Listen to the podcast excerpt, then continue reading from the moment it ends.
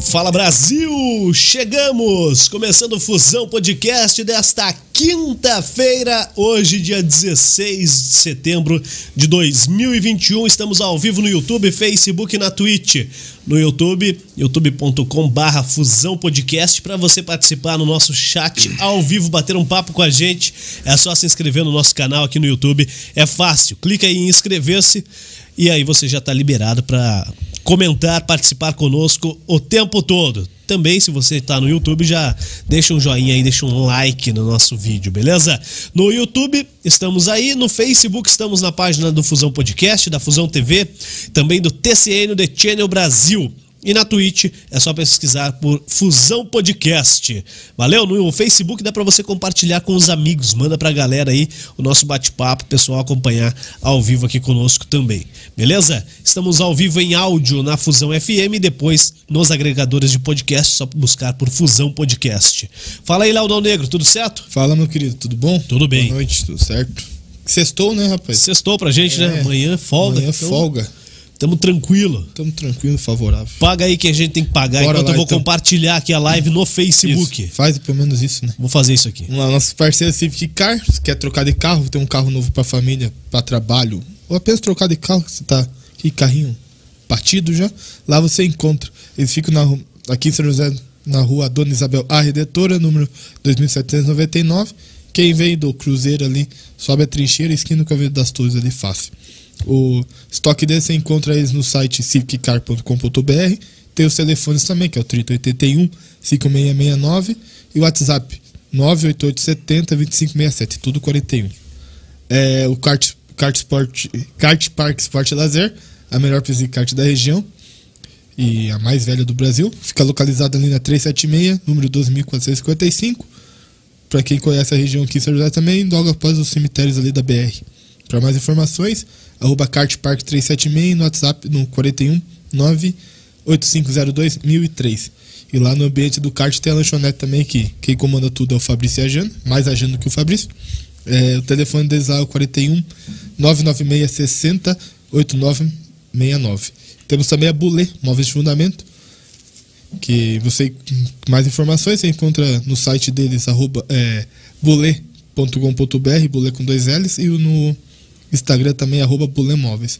Loja física deles aqui em Curitiba e região, fica na rua Alberto Baliana, número quatrocentos e noventa e sete, o telefone de lá é o quatro um, três cinco zero um, cinco nove nove seis, e para você que é de fora, eles estão também em Portugal, Itália, Estados Unidos, Canadá e Dubai também. Fechou? Tudo isso aí? Tudo isso aí. Caraca, hein? Para pagar, então bem. Os bichos não brincam, né, cara? Estão em tudo quanto é canto. Bom, eu tô compartilhando Bora aqui aí. também com o pessoal do, do futsal, das páginas de futsal, dos grupos de futsal aqui do Paraná por e tal. Porque hoje o nosso convidado é alguém que entende muito de... Não sei se ele da entende bola muito pesada. de bola pesada, cara. Eu sei que ele entende do direito. É eu, confusão, mas é, ele consegue resolver. É, ele é o cara que resolve, o cara que apazigua as coisas. E diz que... Um goleiro? Não.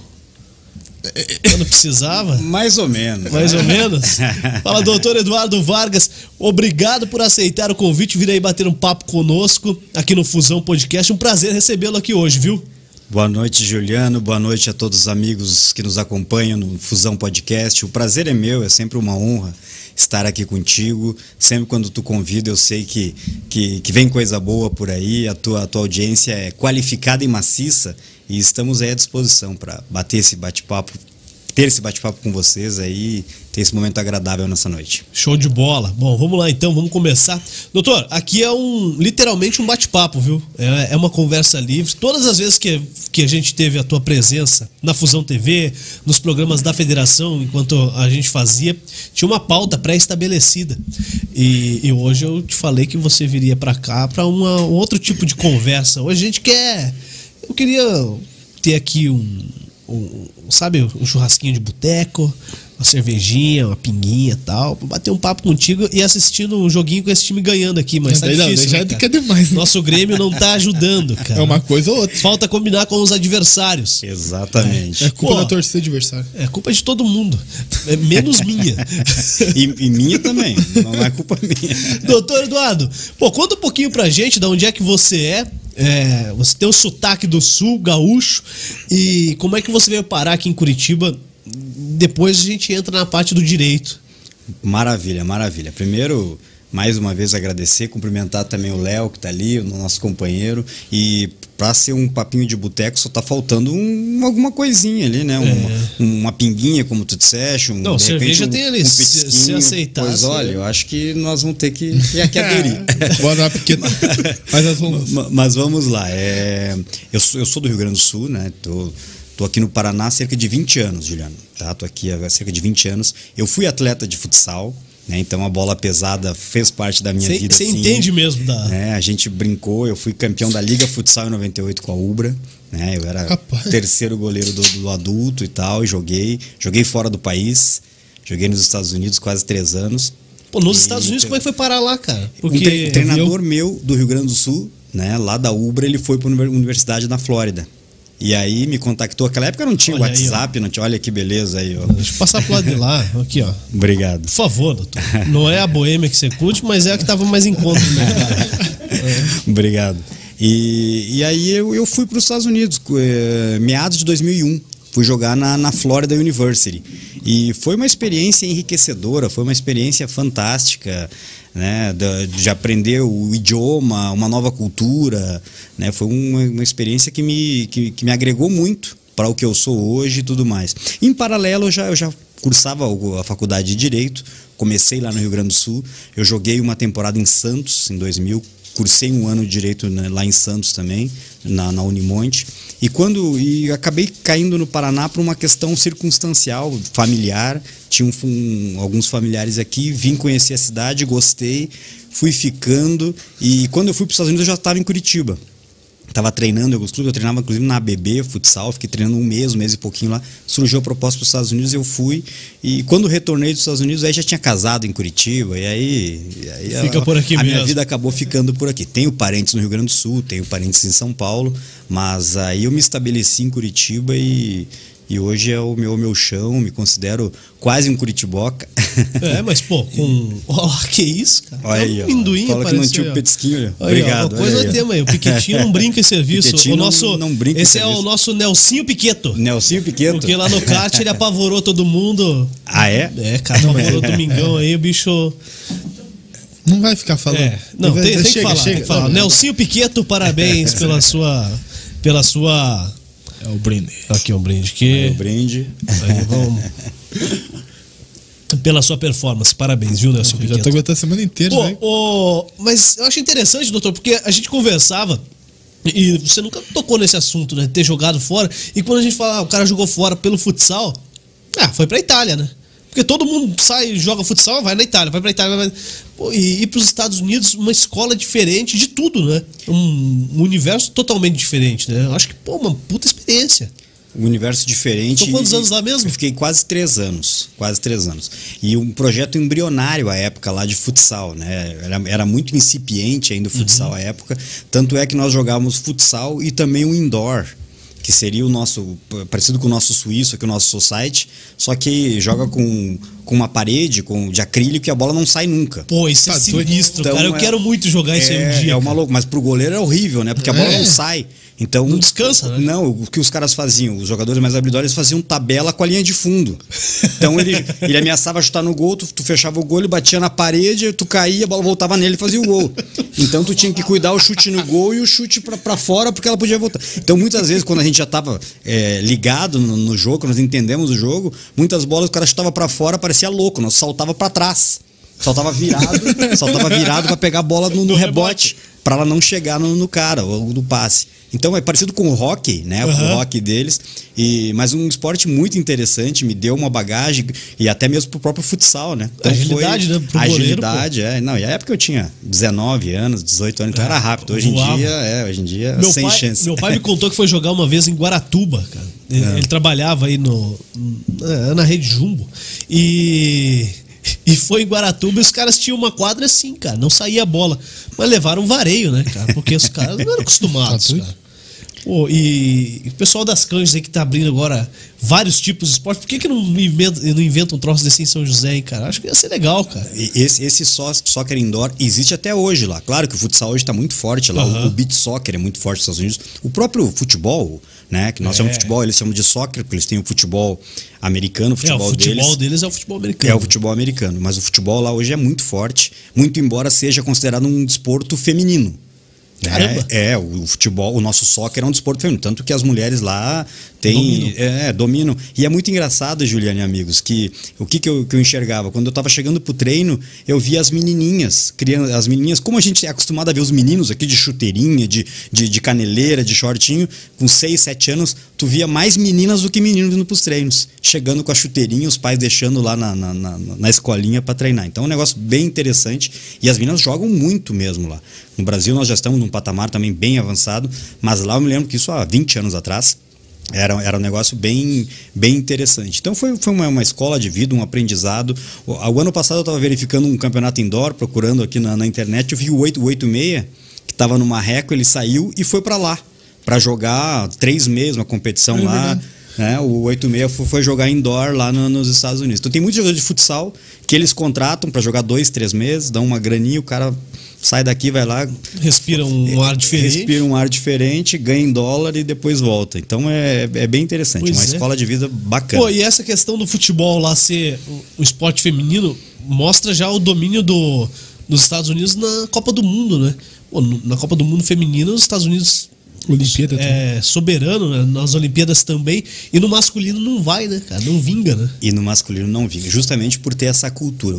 O, o que nós temos, nós temos muito que aprender com os, com os norte-americanos em uma série de coisas, mas no desporto é, é impressionante como eles levam a sério qualquer tipo de esporte, qualquer tipo de disputa, qualquer tipo de competição.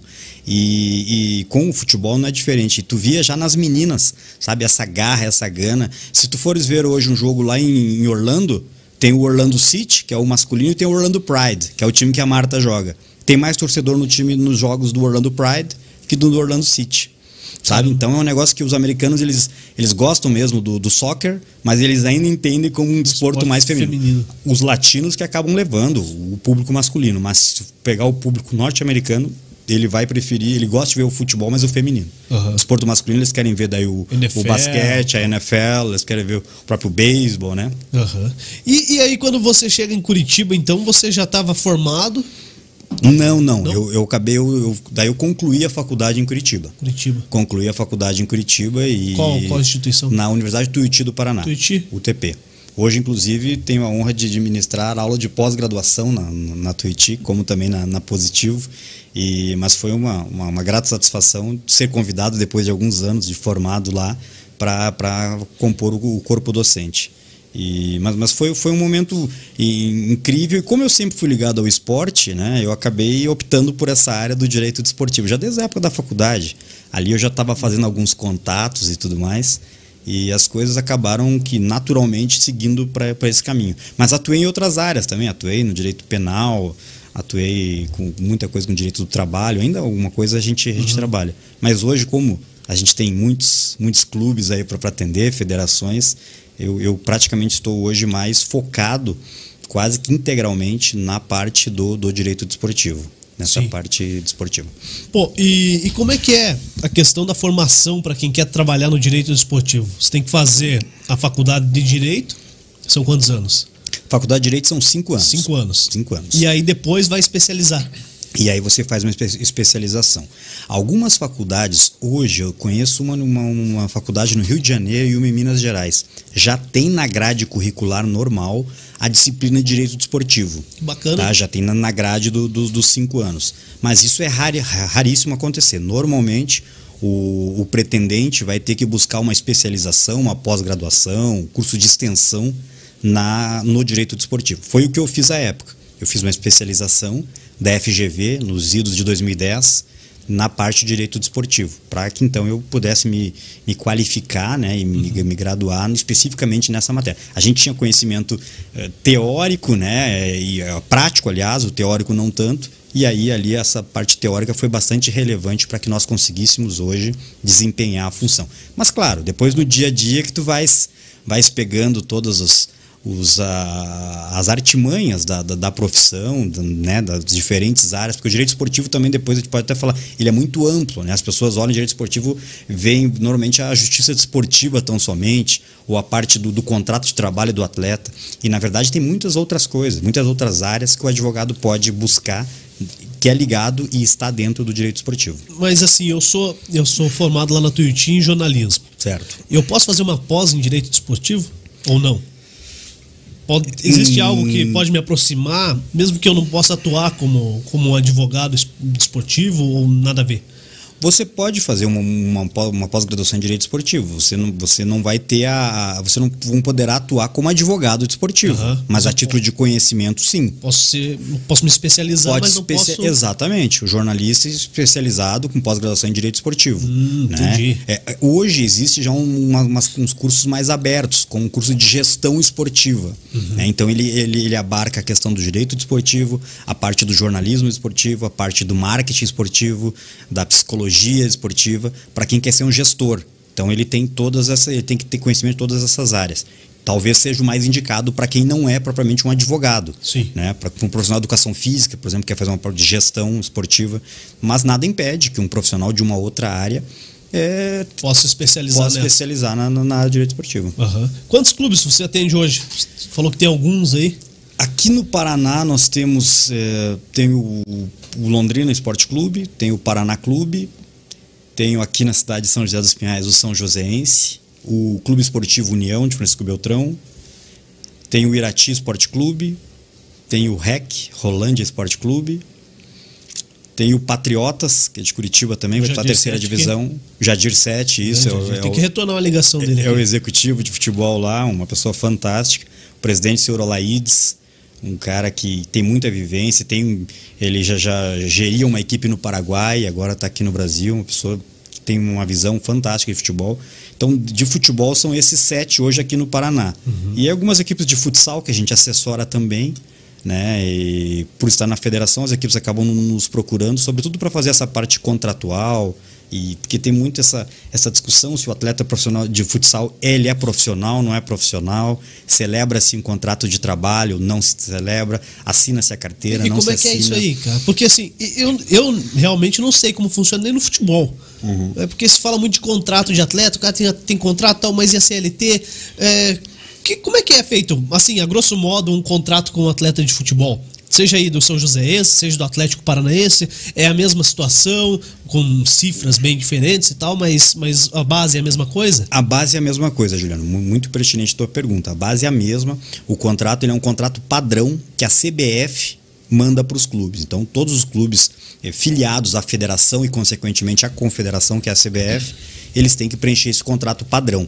O que você pode discutir e alterar ali são algumas cláusulas extras, como direitos, e deveres e obrigações dos atletas, mas também você não pode variar muito. O que muitos clubes fazem, e aqueles que eu, que eu, que eu trabalho, a gente, a gente atua dessa forma, a gente faz um instrumento particular, perdão, de contrato de trabalho. Então você tem o contrato padrão, C B F, que é registrado na, na C B F, para que você tenha o bid, para que você tenha toda a condição de jogo. Assina-se a carteira do atleta, é um contrato diferente do contrato... Carteira, carteira de trabalho? A carteira de trabalho. É um contrato uhum. diferente que você tem com a fusão, por exemplo, se você for funcionário da, da fusão, uhum. que eu tenho se eu for funcionário do Paraná Clube. Uhum. Porque ali é um, o nosso contrato é um contrato por prazo indeterminado. Você é contratado e você não sabe até quando, quando você vai, vai trabalhar. Quando vai ser mandado embora. Exatamente. O contrato de trabalho especial desportivo, que é o do atleta profissional de futebol, ele é um contrato peculiar. Por quê? Porque ele é um contrato que tem início, E, e tem fim também, então ele tem o termo inicial e o termo final. Pré-determinado. Pré-determinado, exatamente. Então é um contrato com prazo pré-determinado, prazo determinado.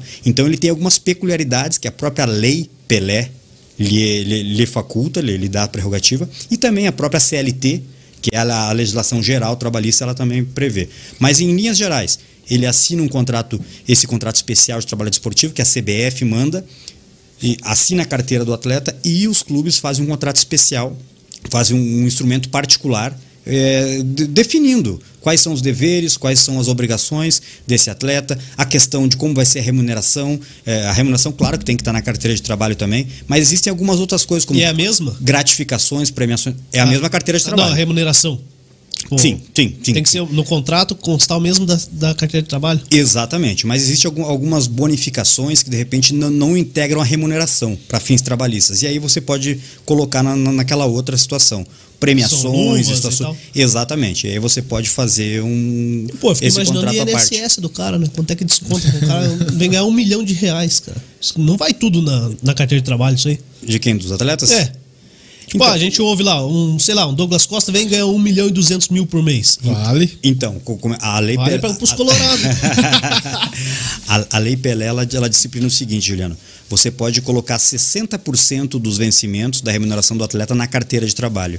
E quarenta por cento pode ser um contrato de direito de imagem. Uhum. E aí não é um contrato de natureza trabalhista, é um contrato de natureza civil. E aí não incide I N S S, não incide nenhuma das verbas que tem reflexo trabalhista. Entendi. Tá? Não, não, não tem contribuição fiscal, pra, não tem contribuição previdenciária para essa situação. Então, nos contratos de trabalho de jogador, você pode trabalhar dessa forma. sessenta por cento na C T P S, e aí incide todos os tributos, que, como você falou, I N S S... Um milhão e são seiscentos mil na carteira de trabalho. Exatamente. E sobre isso vai incidir toda a questão previdenciária. E quarenta por cento, até quarenta por cento pode ser a questão uhum. de direito de imagem. E então aí, é uma situação... E aí direto eu, você, você me paga, beleza? Esse contrato de direito de imagem não é de pessoa física, é pessoa jurídica. Então o atleta ele tem que constituir uma P J, tá? E aí ele faz com o clube. Uhum. Então como é que funciona? O Juliano foi contratado para jogar no São Joséense. Não me então, quiseram lá, mas não eu, te quiseram? É título de, é, de curiosidade é. Só. Né? Então, até, digamos que o teu salário seja de cinco mil reais. Então, sessenta por cento pode ser na, na, na carteira. Então, três mil reais vai na tua carteira. Uhum. E dois mil num contrato de direito de imagem, que, é um, que a empresa do Juliano vai fazer com o São Joséense. É um Entendi. Contrato entre P Js. Não, eu amei porque tem... tem, tem... É, limites, né? Amei. Exatamente. Não, mas a, é... até pode ser, dependendo pode... da. Exatamente, dependendo Caraca, do, do como, salário. Como é amplo, né? É amplo, é amplo. Então você, você pode trabalhar dessa forma. E, e evidentemente que existem muitas situações que o pessoal faz para burlar, tá uhum. entendendo? Muitos clubes ainda pagam por fora, muitos clubes, tá entendendo? Tentam jogar um valor diferente, um maior no, na, na, na imagem, para não incidir a questão tributária, a uhum. questão previdenciária. Então tem uma série de distorções. A gente, né, nos clubes que a gente trabalha, a gente procura orientar para fazer tudo dentro da legalidade para que não tenha problema depois. Cara, porque acho que o, o problema depois, você sabendo que tá errado, cara, tipo, pro advogado ele só resta tentar postergar o pagamento, porque você vai ter que pagar, cara. Exatamente. E aí tem situações, a gente costuma brincar que é, que é batom no, no, no colarinho, tá uhum. né? Tem situações que chega ali, entra uma reclamatória trabalhista contra o clube e você olha as verbas, pede pro dirigente, tá, cadê o comprovante de pagamento? Não, a gente não pagou. Então não tem muito o que fazer, entendeu? Então a gente já orienta a celebrar um acordo, tentar fazer um acordo para evitar, exatamente, procrastinar o feito ou coisa que o vale. Mas aí depende, claro, da política de cada clube. Tem que falar, não, vamos empurrar com a barriga, depois a gente vê. Então, mas vai muito da... de como os clubes estão sendo geridos. É evidente que os clubes têm mudado, sabe, Juliano? Esta, essa visão, sabe? Hoje a gente percebe... Você acha que é porque... tá tendo a virar é, a questão da, da S A, do, dos clubes e empresas? Perfeitamente. Hoje essa tendência é muito forte, né? Foi recentemente aprovada no Congresso a lei da S A F, né? Uhum. Que é a Sociedade Anônima para o Futebol.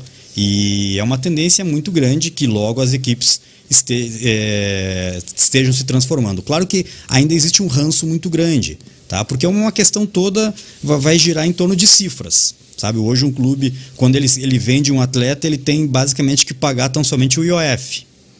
Sabe? Ele não precisa recolher outros tributos. E numa S A F ele vai ter sim uma série de tributos para recolher e tal. Então a tributação ela é diferenciada. Claro que existem contrapartidas para as equipes. Até porque a imensa maioria, para não te dizer, posso dizer, cem por cento das equipes tem, tem, tem débito com o fisco. Então, existem contrapartidas da, da receita, do fisco para com as equipes. Então, assim, é uma boa, tem que ser analisado, claro, cada equipe vai pensar. O São Joséense, por exemplo, já saiu na frente. O São Joséense já é um clube empresa, né? Já é uma, uma, uma, uma S A, já é uma, uma empresa que tem, tem que trabalhar dessa forma. E aí a, a forma de gestão é muito mais transparente, é muito mais atrativo para um, para um investidor internacional, para um investidor nacional, ele, ele investir num clube que ele sabe que tem balanço, que tem balancete, que tudo é transparente.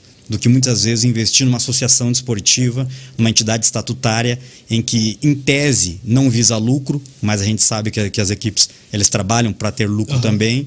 E, e aí não é transparente essa questão de, de recursos, de entrada, de saída de recursos. Claro que a gente não pode generalizar, Mas o que eu tenho visto aí ao longo desses quinze anos trabalhando com, com clubes de futebol, na justiça desportiva e direito esportivo é isso. É pouco, pouca transparência na, nas entidades associativas e, em contrapartida, quando a gente pega, por exemplo, equipes é, que são empresa, como o São Joséense, por exemplo, a situação é bem diferente. É, é uma estrutura muito mais sólida e muito mais atrativa para, para, para investidores. Pô, isso aí começou... Começou aqui em São José dos Pinhais, questão de clube empresa, com o Malutron, né? Exato. Com, com o Malucelli e Trombini, os caras é, juntaram e, e ali foi, acho que, o primeiro clube empresa do Brasil.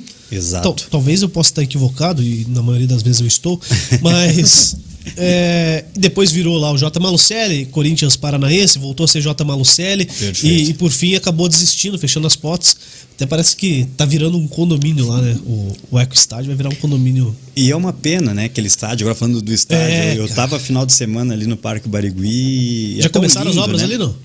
Não, eu não, eu, eu não consegui não, não visualizar ali do, do parque, mas era tão gostoso, né? A gente atravessar ali a B R, assistir jogo ali na... No Janguito Malucelli. É, cara. Era ruim narrar jogo ali, porque se tivesse torcida, ferrou, né? Porque ficava na, na frente, na frente, né? Na frente, fazer. Não tinha como enxergar. É, mas, mas, mas o estádio bem aconchegante. Aconchegante, né? né? E fácil acesso e tudo mais. Mas, a, mas, tu, mas tu tens razão. O projeto embrionário foi do, do, do, da, da, do Malucelli, né? Malutron, Malucelli e Trombini. Depois o J. Malucelli, to, durante muito tempo, teve um projeto vitorioso. E aí, por alguns problemas de ordem... É, talvez política, de gestão, eu não posso me imiscuir no assunto porque realmente eu não conheço, uhum. Mas só de ouvir falar do, do, do jurídico deles, que na época me passou, eles acabaram desativando. Teve um problema de ordem desportiva, né, que acabaram sendo rebaixados por uma escalação de um atleta irregular, e à época, inclusive, eu fui um dos que participou contra eles, né, eu... Como advogado do Londrina, a gente acabou denunciando. Era a parte interessada? Era a parte interessada, a irregularidade do J. Malucelli. Eles acabaram, na época, perdendo dezesseis pontos uhum. pela escalação do atleta Jetterson, de forma equivocada, e isso culminou com o, o rebaixamento. rebaixamento. E depois, me parece é, que eles desanimaram. O Joel quis meio que bater no peito, né? Falar, ninguém me rebaixa aqui. E aí, rebaixou. E mas não quis, não quis jogar a segunda divisão, né? Não quis jogar e recorreu às últimas é, instâncias. E falta de grana não era também, né? Tipo... Sempre foi muito bem estruturado, né? Uhum. Então não, a questão de recursos financeiros não, não me parece ter sido problema. Mas é, é uma pena, né? Porque era mais um clube da capital que tinha é, uma estrutura muito boa, os atletas adoravam jogar ali. Né? Sim, porque o gramado, coisa mais linda, o gramado que, que e, uma, e uma estrutura, pagava certinho, né? Dava toda a estrutura para o atleta trabalhar, mais ou menos como o São Joséense tem feito hoje, a proposta que o Patriotas tem. Eu estou falando de, de clubes que eu conheço uhum. por estar dentro, mas é, tão, dão toda uma estrutura e que tem tudo para serem projetos bastante duradouros, né? Pô, e aí você fala assim do, do São Joséense, Patriotas, são clubes, o São Joséense está aí já no terceiro ano na segunda divisão estadual, é... É, é muito novo, né? Clube novo. Patriotas foi fundado agora. É... Então, pô, é fácil você se adaptar, se, ser um clube empresa e já entrar nesse, nesse pique. Imagino que um Atlético Paranaense também não seja difícil, pela, pela questão de grana que tem e pela, pelo perfil que vem, adotado, vem sendo adotado pelo Petralha há muito tempo, né? Então, se, se virar um clube empresa ali, o que o Petralha falar, eu acho que é lei.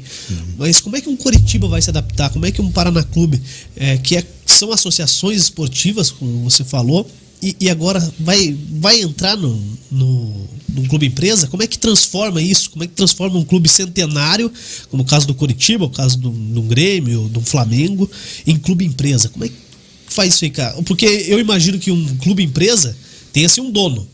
Uhum, é. Remete a isso, pelo menos. Talvez não seja, mas uma empresa tem um dono. Tem dois donos, são sócios e tal.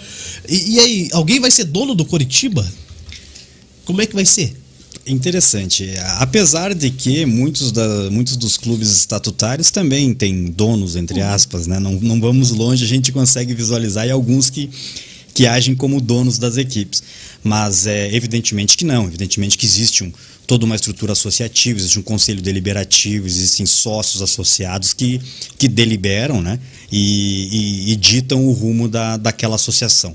Numa empresa existe também um conselho de gestão, existe, mas existe um presidente, existe um C E O, existe um, um dono, pode até ter um dono, quem tiver mais ações que os outros acaba tendo maior poder de gestão.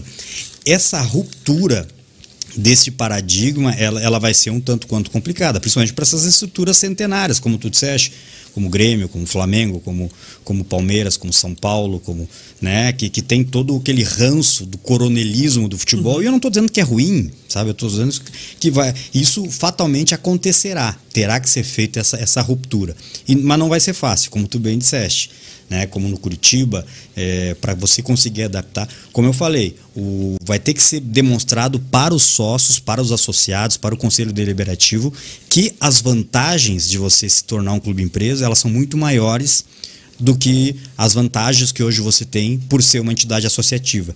Que o clube vai ter é, uma saúde financeira melhor, que ele vai, ser, vai conseguir ser melhor gerido e, consequentemente, a possibilidade de resultados desportivos é maior. Porque, no fundo, no fundo, essas entidades associativas, o que, que buscam? Buscam vitórias, buscam títulos, né? A gente falava que, que, a, que a empresa ela tem uma finalidade lucrativa, ela é, um, ela, ela é mercantil. Os clubes, em tese, não, né? Então, eu, eu falava esses dias com um colega falando sobre um grande clube que hoje está ganhando muita coisa. E até alguns anos atrás ele não ganhava nada. E entrou uma gestão, mudou e falou, ah, mas nós estamos pagando conta. Mas o torcedor não queria saber de pagar conta. O torcedor, ele é passional e fala, não, mas eu quero... Você está falando não... do Flamengo, né? Que continua menor do que o Grêmio, diga-se de passagem. Bom, né? Entrou um presidente, o Bandeira de Melo, ele pagou contas pagou e conta. tudo mais, Porra. estruturou. E o pessoal falou assim, mas eu não quero pagar conta e estar tá na segunda divisão. O Flamengo nunca caiu, mas poderia ter caído. Eu quero é ser campeão. Uhum. Então, e ele demonstrou que não, que se você tiver uma gestão eficiente, uma gestão é, profícua, uma gestão austera, as coisas podem acontecer. E o resultado está aí, você saneou as dívidas, você saneou as contas, equilibrou as receitas, o que está entrando hoje você consegue reinvestir no futebol e aí tu monta um grande clube, é, né? Então, é claro que não é tão simples assim, uhum. mas é, trocando, né, em miúdos, pode-se assim dizer, é, essa seria uma, um, uma forma de que as coisas a, aconteçam de forma é, a, a fazer essa, essa, esse câmbio, mas, mas não vai ser fácil, não vai ser fácil. É, eu, eu tinha uma máxima de que só se ganhava título fazendo dívida. É, estilo Atlético Mineiro, estilo é, outras equipes, Cruzeiro. Cruzeiro. E aí o presidente do Grêmio foi lá e me provou que não, né? Mas agora... Agora não tem conta e não tem... Tá na hora dele fazer dívida, porra. Pra livrar do rebaixamento, cara. O que, que é isso? Não, mas, mas, o, mas a dívida é... tá vindo, relaxa. Não, não tá não, fica tranquilo. Tá, tá, tudo, tá tudo tranquilo lá, né? Até a Arena vai passar a gestão agora em breve aí. Só a gente torcendo que não caia, né, cara? Por favor. Vai ser duro. São Paulo vai salvar o Grêmio, cara. Os caras vão brigar, né? Anote aí, o São Paulo irá salvar o Grêmio. O Grêmio já jogou a Série B, cara. Deixa o São Paulo jogar uma vez pra sentir a emoção. Cruzeiro gostou tanto que tá lá, vai continuar vai mais sair. um ano. Tá empatando com o Operário. O Grêmio já jogou duas vezes a Série é. B, né? O, o Grêmio não, gostou de jogar a Série B. Novo aí, deixa eles. Não precisa lembrar que teve, teve uma virada deles. Não precisa lembrar nada de. O famoso tapetão, Fábio, né? Fábio Hoff, não precisa lembrar é, essas coisas. É, não, Presidentão. Essa, essa parte a gente pula. Não, mas brincadeiras à parte, o Grêmio continua sendo maior que o Flamengo. É um momento só de felicidade. Mas não conseguiu fazer um gol. Mas tá, tá durando muito esse momento de felicidade. E vai longe. Vai, vai. Mas, pô, é, é, tomara que, que os clubes consigam entender é, os prós e os contras e pesar isso na balança para que o torcedor... ele tenha resultado, né? Dentro de campo. Cara, porque não, não adianta falar, ah, o que, que você ganha com o futebol? Mas quando você perde com o futebol, se teu time... Uma semana ruim, começa com o teu time perdendo no domingo, cara. Esses dias tá eu feio, tava... então. Não, eu nem assisto mais jogo, cara. Assisti domingo porque tava dois a zero já. Eu fui ver o segundo tempo, cara. Dessa forma, nós gremistas teremos só semanas ruins, né? É, tá segunda-feira braba. Tive uma felicidade contra o Ceará e daí já esperava duas agora, né, cara? Veio. Contra o Flamengo e contra o Flamengo de novo. Contra o Flamengo de novo. A, a tabela foi dura. Esses dias atrás eu, eu assistindo uma, uma reportagem do Alexandre Calil, prefeito de Belo Horizonte, ex-presidente do Atlético Mineiro, e ele falou uma, uma frase que é, que é uma grande verdade, falando sobre o Atlético Mineiro, a paixão dele pelo futebol. Ele falou assim, ó, o Atlético Mineiro quando ganha, cinco minutos depois eu durmo, dá aquele alívio, eu vou dormir. Agora quando perde, eu fico até umas três da manhã remoendo, e no dia seguinte também, assim... Que horror essa nossa paixão pro futebol. Mas não tem jeito, a gente não consegue mudar. Uhum. Né? O ser humano é, é passional, o brasileiro, acima de tudo, é louco pro futebol. E é mais ou menos isso. Quando o nosso time ganha, dá aquela sessão de alívio, você toma uma cervejinha e tal. Tá, dormir, tá bom, ganhou. Agora se perde, você não consegue dormir. É. Né? E afeta o teu trabalho no dia seguinte, afeta a tua relação, às vezes, com a tua esposa. Já vem os amigos encher o saco. Vem o amigo, o grupo já mandando mensagem, figurinha, tirando sarro, então... Graças a Deus eu não tenho tantos amigos sacanos assim. tenho, tenho amigos bons. Eu também não, não conecto muitos, cara. É. No particular, só no meu status lá. No status eu sou, mas no particular eu não vou encher o saco dos caras, não. É, faz parte. Ô, ô, doutor, e como é que você chegou na Federação Paranaense de Futsal? Futebol de salão, a federação. De futebol de salão. Eu, eu, eu fazia parte do T J D, da Federação Paranaense de Futebol de Salão. São, são dois T J Ds? Da Federação de Futebol, Federação de Campo, de, de, de Salão? Isso. Cada um tem o seu? É na, isso? Na verdade, pela legislação brasileira, cada, cada modalidade deve ter o seu S T J D e os T J Ds regionais. Hum. Então vamos lá, a C B V no vôlei, ela tem o S T J D do vôlei, e a Federação Paranaense de Vôlei tem um T J D. A Confederação de Ciclismo, uhum. a mesma coisa, de automobilismo, futebol, futsal não é diferente. Então aqui no Paraná nós temos vários T J Ds. Então tem, tem o T J D do judô, do taekwondo, do vôlei, do basquete, do handball. E eu fazia parte do futebol e também do futsal. Entrei primeiro no futebol, nos, nos idos de dois mil e dez, quando o presidente do tribunal era o doutor Peterson Morosco, que hoje, coincidentemente, é o presidente do T J D do futsal. Ele era presidente do T J D do campo. E à época ele me nomeou como auditor e fiquei lá cinco anos no, no futebol. E em paralelo surgiu... Quando foi isso? dois mil e dez? Convite, dois mil e dez. dois mil e dez era... Era o Moro ainda? Não, não era mais, né? O doutor Domingos Moro? Não, não. O presidente da federação. Já não, não. Cura, já né? era o Hélio Cura. Já era o, acho que dois mil e sete, né? dois mil e sete, isso, dois mil e sete, exatamente. É, o Naireves Moura saiu uhum. e, e o Hélio Cura assumiu e tá, tá desde então. É, quatorze anos já uhum. da, da gestão do Hélio.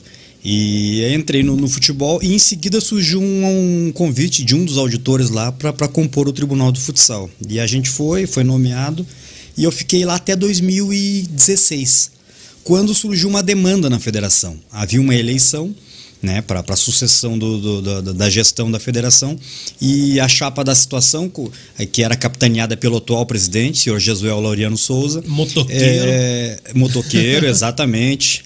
Né, pega a sua, sua B M W aí, e rasga o sul do país e muitas vezes vai para o norte, o nordeste também. O senhor Jesuel Laureano montou a sua chapa, a eleição estava agendada, marcada, e uma chapa de oposição acabou entrando com uma, uma medida judicial, conseguiu uma liminar e suspender as eleições, alegando ah, algumas irregularidades na convocação daquela, daquele pleito eleitoral. A federação ficou alguns meses com esse imbróglio, né, o processo estava na justiça, e à época o, o então já supervisor Luiz Henrique Antoniewski me procurou, juntamente com o presidente Jesuel, e porque eu, eu dava algumas palestras quando tinha os arbitrais da Ouro, da Prata, eles me convidaram para participar junto com a federação, pelo tribunal. Uhum. E aí vieram me consultar, ó, a situação é essa e essa e essa, o que, que o senhor acha que dá para fazer? Eu analisei o processo, então eu falei, ó, dá para fazer isso, isso e aquilo. E a gente deu algumas diretrizes. E a partir dali, daí eles pediram para eu assumir o processo então, e aí me, me descompatibilizei do tribunal, pedi exoneração, e assumir a federação. Primeiramente, numa situação pontual, essa questão das eleições, a gente acabou conseguindo fazer as eleições, o presidente Jesuel ganhou com larga vantagem as eleições, e depois disso a gente acabou sendo contratado, fizemos um contrato para fazer então todo o jurídico da federação, mas começou com o imbróglio eleitoral, né? A federação estava sem presidente, porque daí venceu o mandato dele, iniciou o ano subsequente e não, não tinha presidente. E aí, como é que faz? Interventor? Foi nomeado interventor. Foi Quem que nomeado? nomeia? O juiz de direito. O juiz, que o processo estava lá na, na vara, ele nomeou o interventor. Então, na verdade, quem estava é, intervindo na federação era o, o judiciário do Paraná. Era o juiz Mas, da quarta caraca, vara civil. Tudo a ver. Que rolo, cara. Que rolo. Porque e... tem... Tem a justiça desportiva, mas era a justiça civil que estava... Foi a justiça comum, comum exatamente, que estava intervindo, que estava cuidando da, da, da, da federação. E aí foi, foi para isso, para que fizesse a eleição. Só que esse prazo durou, porque aí a outra chapa vivia colocando, interpondo uhum. recursos, na verdade, com um fim protelatório mesmo. E isso foi, foi extremamente danoso para a federação, porque isso tinha um custo, esse interventor. O juiz nomeia, nomeou um interventor, ó, paga-se. Meus honorários são X por, por mês. E não veio só um, viu? Se não me engano, era uma equipe de três ou quatro pessoas. Nossa. Caraca, bicho. Então onerou muito a federação, foram vários meses nesse sentido. E aí foi quando eles me procuraram. Eu me lembro que depois que a gente foi procurado, passaram-se três ou quatro meses, a gente conseguiu fazer a eleição. Conseguimos ajustar, aparar todas as arestas. Eu me lembro que eu tive algumas reuniões com o juiz com o juiz de direito da época da quarta vara civil, e a gente conseguiu então fazer as eleições. E aí, com, nos votos, o senhor Jesuel ele é praticamente imbatível, né? Tanto que depois ele já conseguiu se reeleger no, no, no, no pleito seguinte. Ele está... Esse é o segundo mandato dele. Tem mais um, é se quiser ou não? Com, nós, houve uma alteração estatutária e ele pode sim, ele pode se candidatar mais uma... Para quantos anos lá? Mais Três? Quatro. São quatro anos. Quatro anos. Então, o ano que vem é um ano de eleições, dois mil e vinte e dois, isso. Então, não sei se ele vai se candidatar ou não, mas ele tem essa prerrogativa. Então, entendi. Foi dessa forma que eu acabei adentrando a federação, isso em dois mil e dezesseis. Legal. E, e o Jesuel, para quem não sabe, é o presidente da Federação de Futsal aqui. A gente estava lá em Cascavel, ele estava lá também. A gente foi fazer a final da, da Série Ouro do Campeonato Paranaense ano passado. E na hora de tomar o café para vir embora, ele estava lá tomando um cafezinho e de repente ele pegou, puxou o capacete, tô indo embora, um abraço para vocês, aí tô indo para Curitiba. É de moto. Ah, de moto, cara. Foi, foi a Medianeira, foi a Cascavel e depois voltou para Curitiba com a motoca dele, com a cento e vinte e cinco dele lá, a Titanzinha. cento e vinte e cinco. Com a B M W. Anda bem, né, cara? Que eu acho que anda sozinha, né? Anda sozinha. E o, e o presidente é um cara que ele anda forte, a gente costuma dizer é. que ele anda forte. É, ele, ele é piloto também, né? De, de carro, automotivo. Sério? Caraca, ele é piloto, o negócio sim, dele é... sim. É velocidade. velocidade. Quando ele quer emoção, ele vai para dentro da Federação de Futsal. Exatamente. Então, emoção, na verdade, tem quem viaja com ele, né? Porque quando viaja com ele, ele dirigindo, a gente tem um já, pouquinho já de emoção. Com ele? Já, já. Exime o piloto, exime o motorista, mas a gente passa uns, uns, uns friozinhos na barriga. Que, que é isso? Mas viajou de carro. De, de carro, não, não. De moto, não. De moto aí, não. Aqui é de moto já é demais, né? Quatro horas e tal. Mais ou menos, cara. Não, é, a gente costuma brincar, ele, ele brinca, que hora tem que estar em Pato Branco? Aqui é Pato Branco, são quatrocentos e cinquenta quilômetros. Uhum. Né? A gente fala, ah, tem que estar lá meio-dia. Daí ele olha, então tá, dá pra sair daqui umas, umas nove horas. Falei, não, presidente, não dá. Né? Vamos sair umas, umas sete e meia, né? Umas sete, pra, pra chegar com, Pô, com o tempo. E, e quantos clubes de futsal que, que você atua? Ou presta serviços, eu não sei como é que chama. Pois é, Juliano, assim, eu, eu, eu por ser advogado da federação, uhum. eu não tenho contrato diretamente com os clubes. Eu tive, já, muitos clubes me procuraram, mas até por uma questão de, para que não falasse que dali a pouco o advogado da federação e o advogado de um clube especificamente poderia vincular uma coisa a outra. Quando tiver que defender. É, exato, então aí a gente optou por não, por não pegar, mas muitos ainda nos consultam, sabe? E, então eu já, mas já trabalhei pra, da Série Ouro aí para para a imensa maioria, uhum. né? Da Série Prata também alguns, Série Bronze também nos procuram, feminino. E a exceção que eu faço é nos, nos processos fora do Paraná. Então, por exemplo, os times que Liga disputam Nacional, a Liga Nacional... Tá? Exatamente. Então, o Pato teve uma demanda na Liga Nacional, o Camorão na Liga Nacional. Aí me procuram, tudo bem, então, estou defendendo o estado do Paraná. Uhum. Mas aqui no estado a gente não, não tem atuado. Entendi, interessante. E como é que funciona lá na questão do futsal? Você falou há pouco... É, a respeito dos contratos, né? Que é, é diferente, o atleta de futsal ele não é um atleta profissional ainda? Ou, ou é? Então, Juliano, é uma, é uma grande discussão, tá? É, nós, nós temos que na, na legislação nacional, legislação federal, a legislação que rege a, a questão da, da prática desportiva e as relações de trabalho no âmbito desportivo é a Lei Pelé, a Lei nove mil seiscentos e quinze de noventa e oito. Ela é chamada de a Lei Geral do Desporto. Mas, na verdade, essa lei ela foi desenhada, ela foi delineada apenas para o futebol. futebol. Para o futebol, isso, isso é inegável. Na, na medida em que tu consiga aplicar no vôlei, tu, tu acaba aplicando, no basquete, no futsal. Mas se tu pegar a lei de, de, do primeiro artigo ao último, tu vai ver que o futebol é que, tá, que, tá sendo, que foi idealizado na, na redação. E na redação da Lei Pelé, tem o artigo vinte e oito, que fala que o atleta profissional...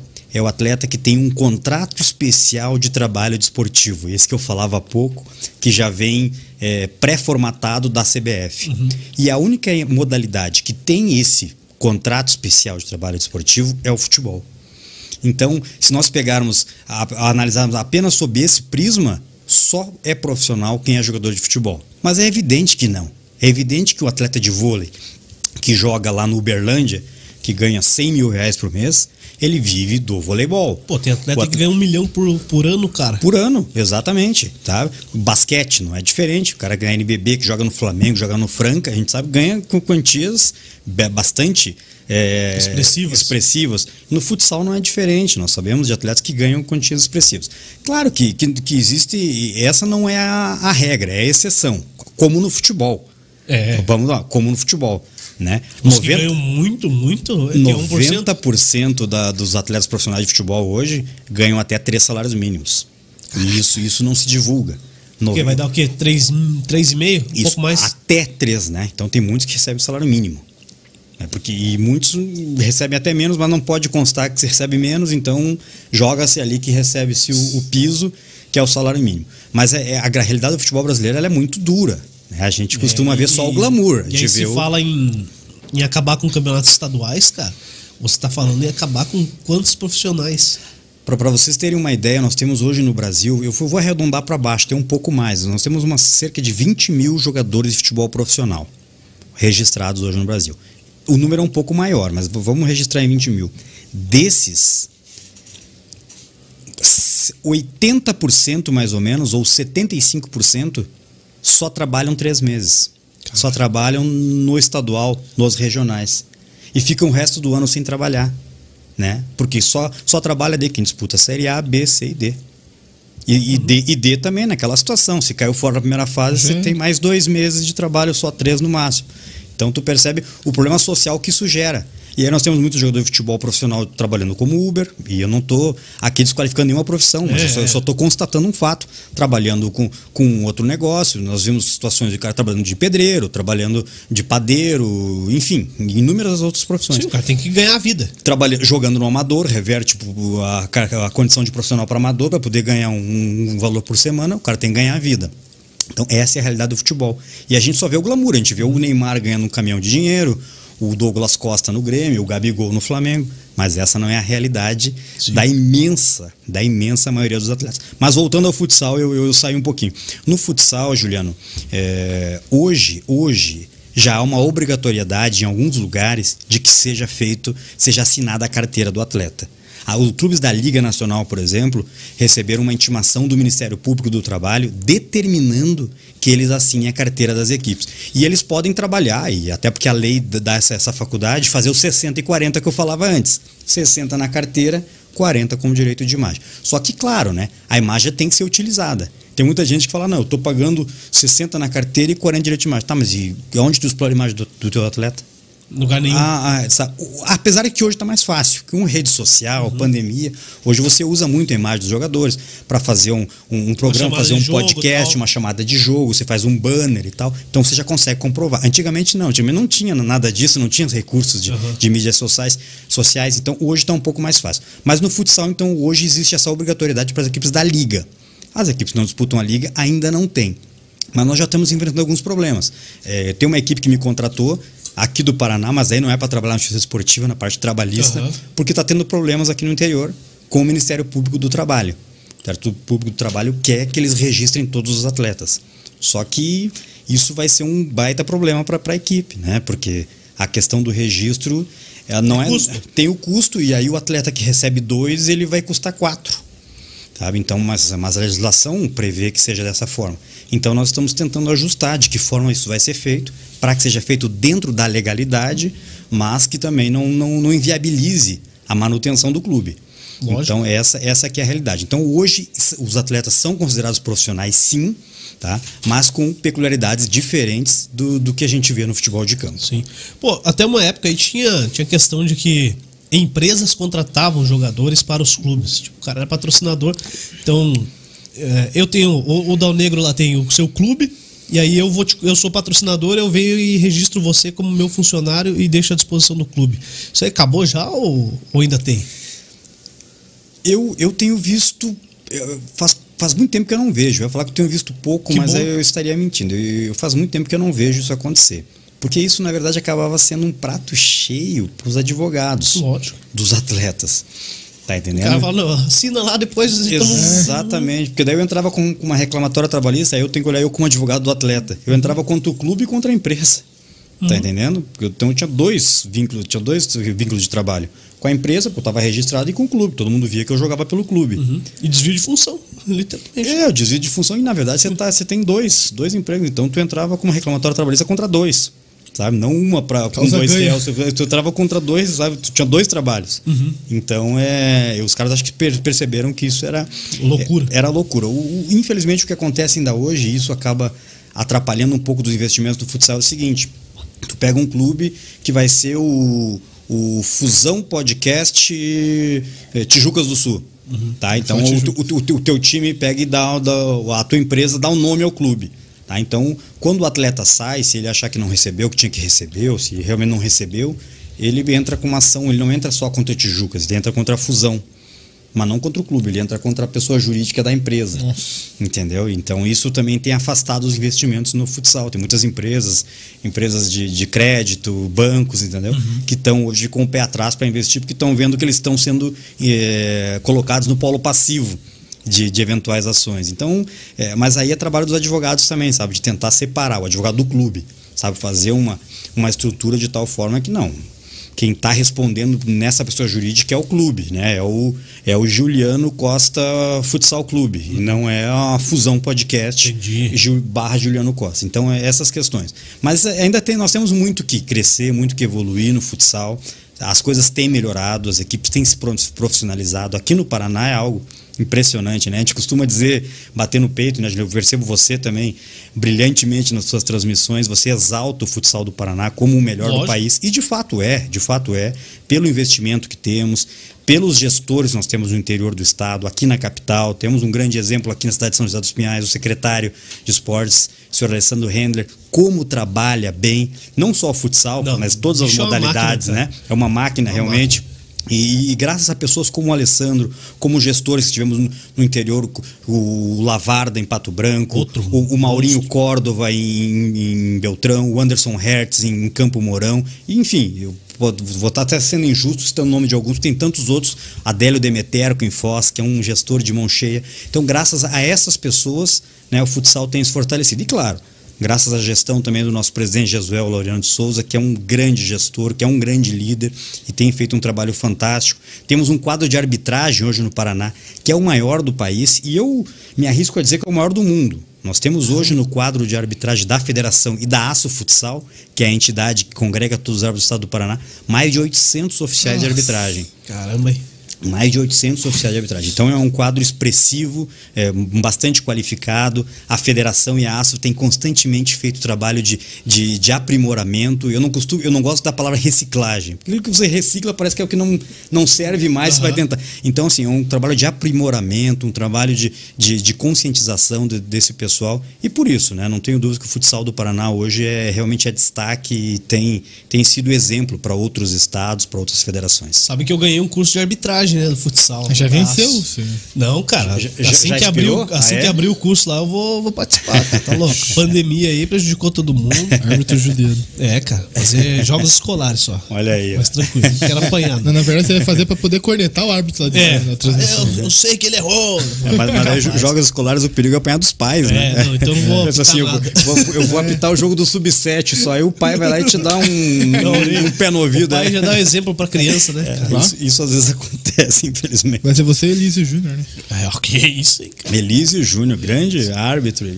E grande grande comunicador, cara. Grande literalmente. Já foi maior. É. Já foi mais largo, Elísio. Um abraço para o nosso amigo Elísio. Elísio. Vem aqui um dia, cara. Vem aqui. Esse Miguel dele. É, disse que um dia ele vem aqui. Elísio, lá do litoral. É, mas ele grande não para de trabalhar, cara. Ele vai viajar, aí volta a Curitiba, só desce aqui em São José dos Pinhais, vai em Curitiba, pega o carro e vai para Paranaguá, que ele tem que entrar no, na rádio ao vivo lá à noite. Trabalha em dezoito rádios. Aí do cara. Nada ele volta para São José para fazer um joguinho. É. Daí ele vem apitar um jogo aqui. Daí não fala com a gente. Não, eu não vi você lá no ginásio. Pô, eu fico só na cabine, cara. É fácil me ver, só querer. Pô, e o futsal feminino, doutor?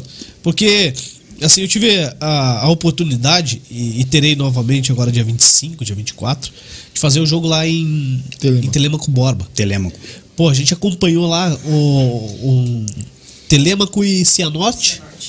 Esse foi o último jogo? E antes foi... Londrina. Contra o Londrina. O Londrina ganhou do Telêmaco Borba. E o último Telêmaco Borba passou o carro no Cianorte, um clássico. E como é forte também o futsal feminino, né? Eu, eu confesso a vocês, a você, Juliana, e aos amigos que nos acompanham, que eu era completamente ignorante com relação ao futsal feminino em âmbito nacional.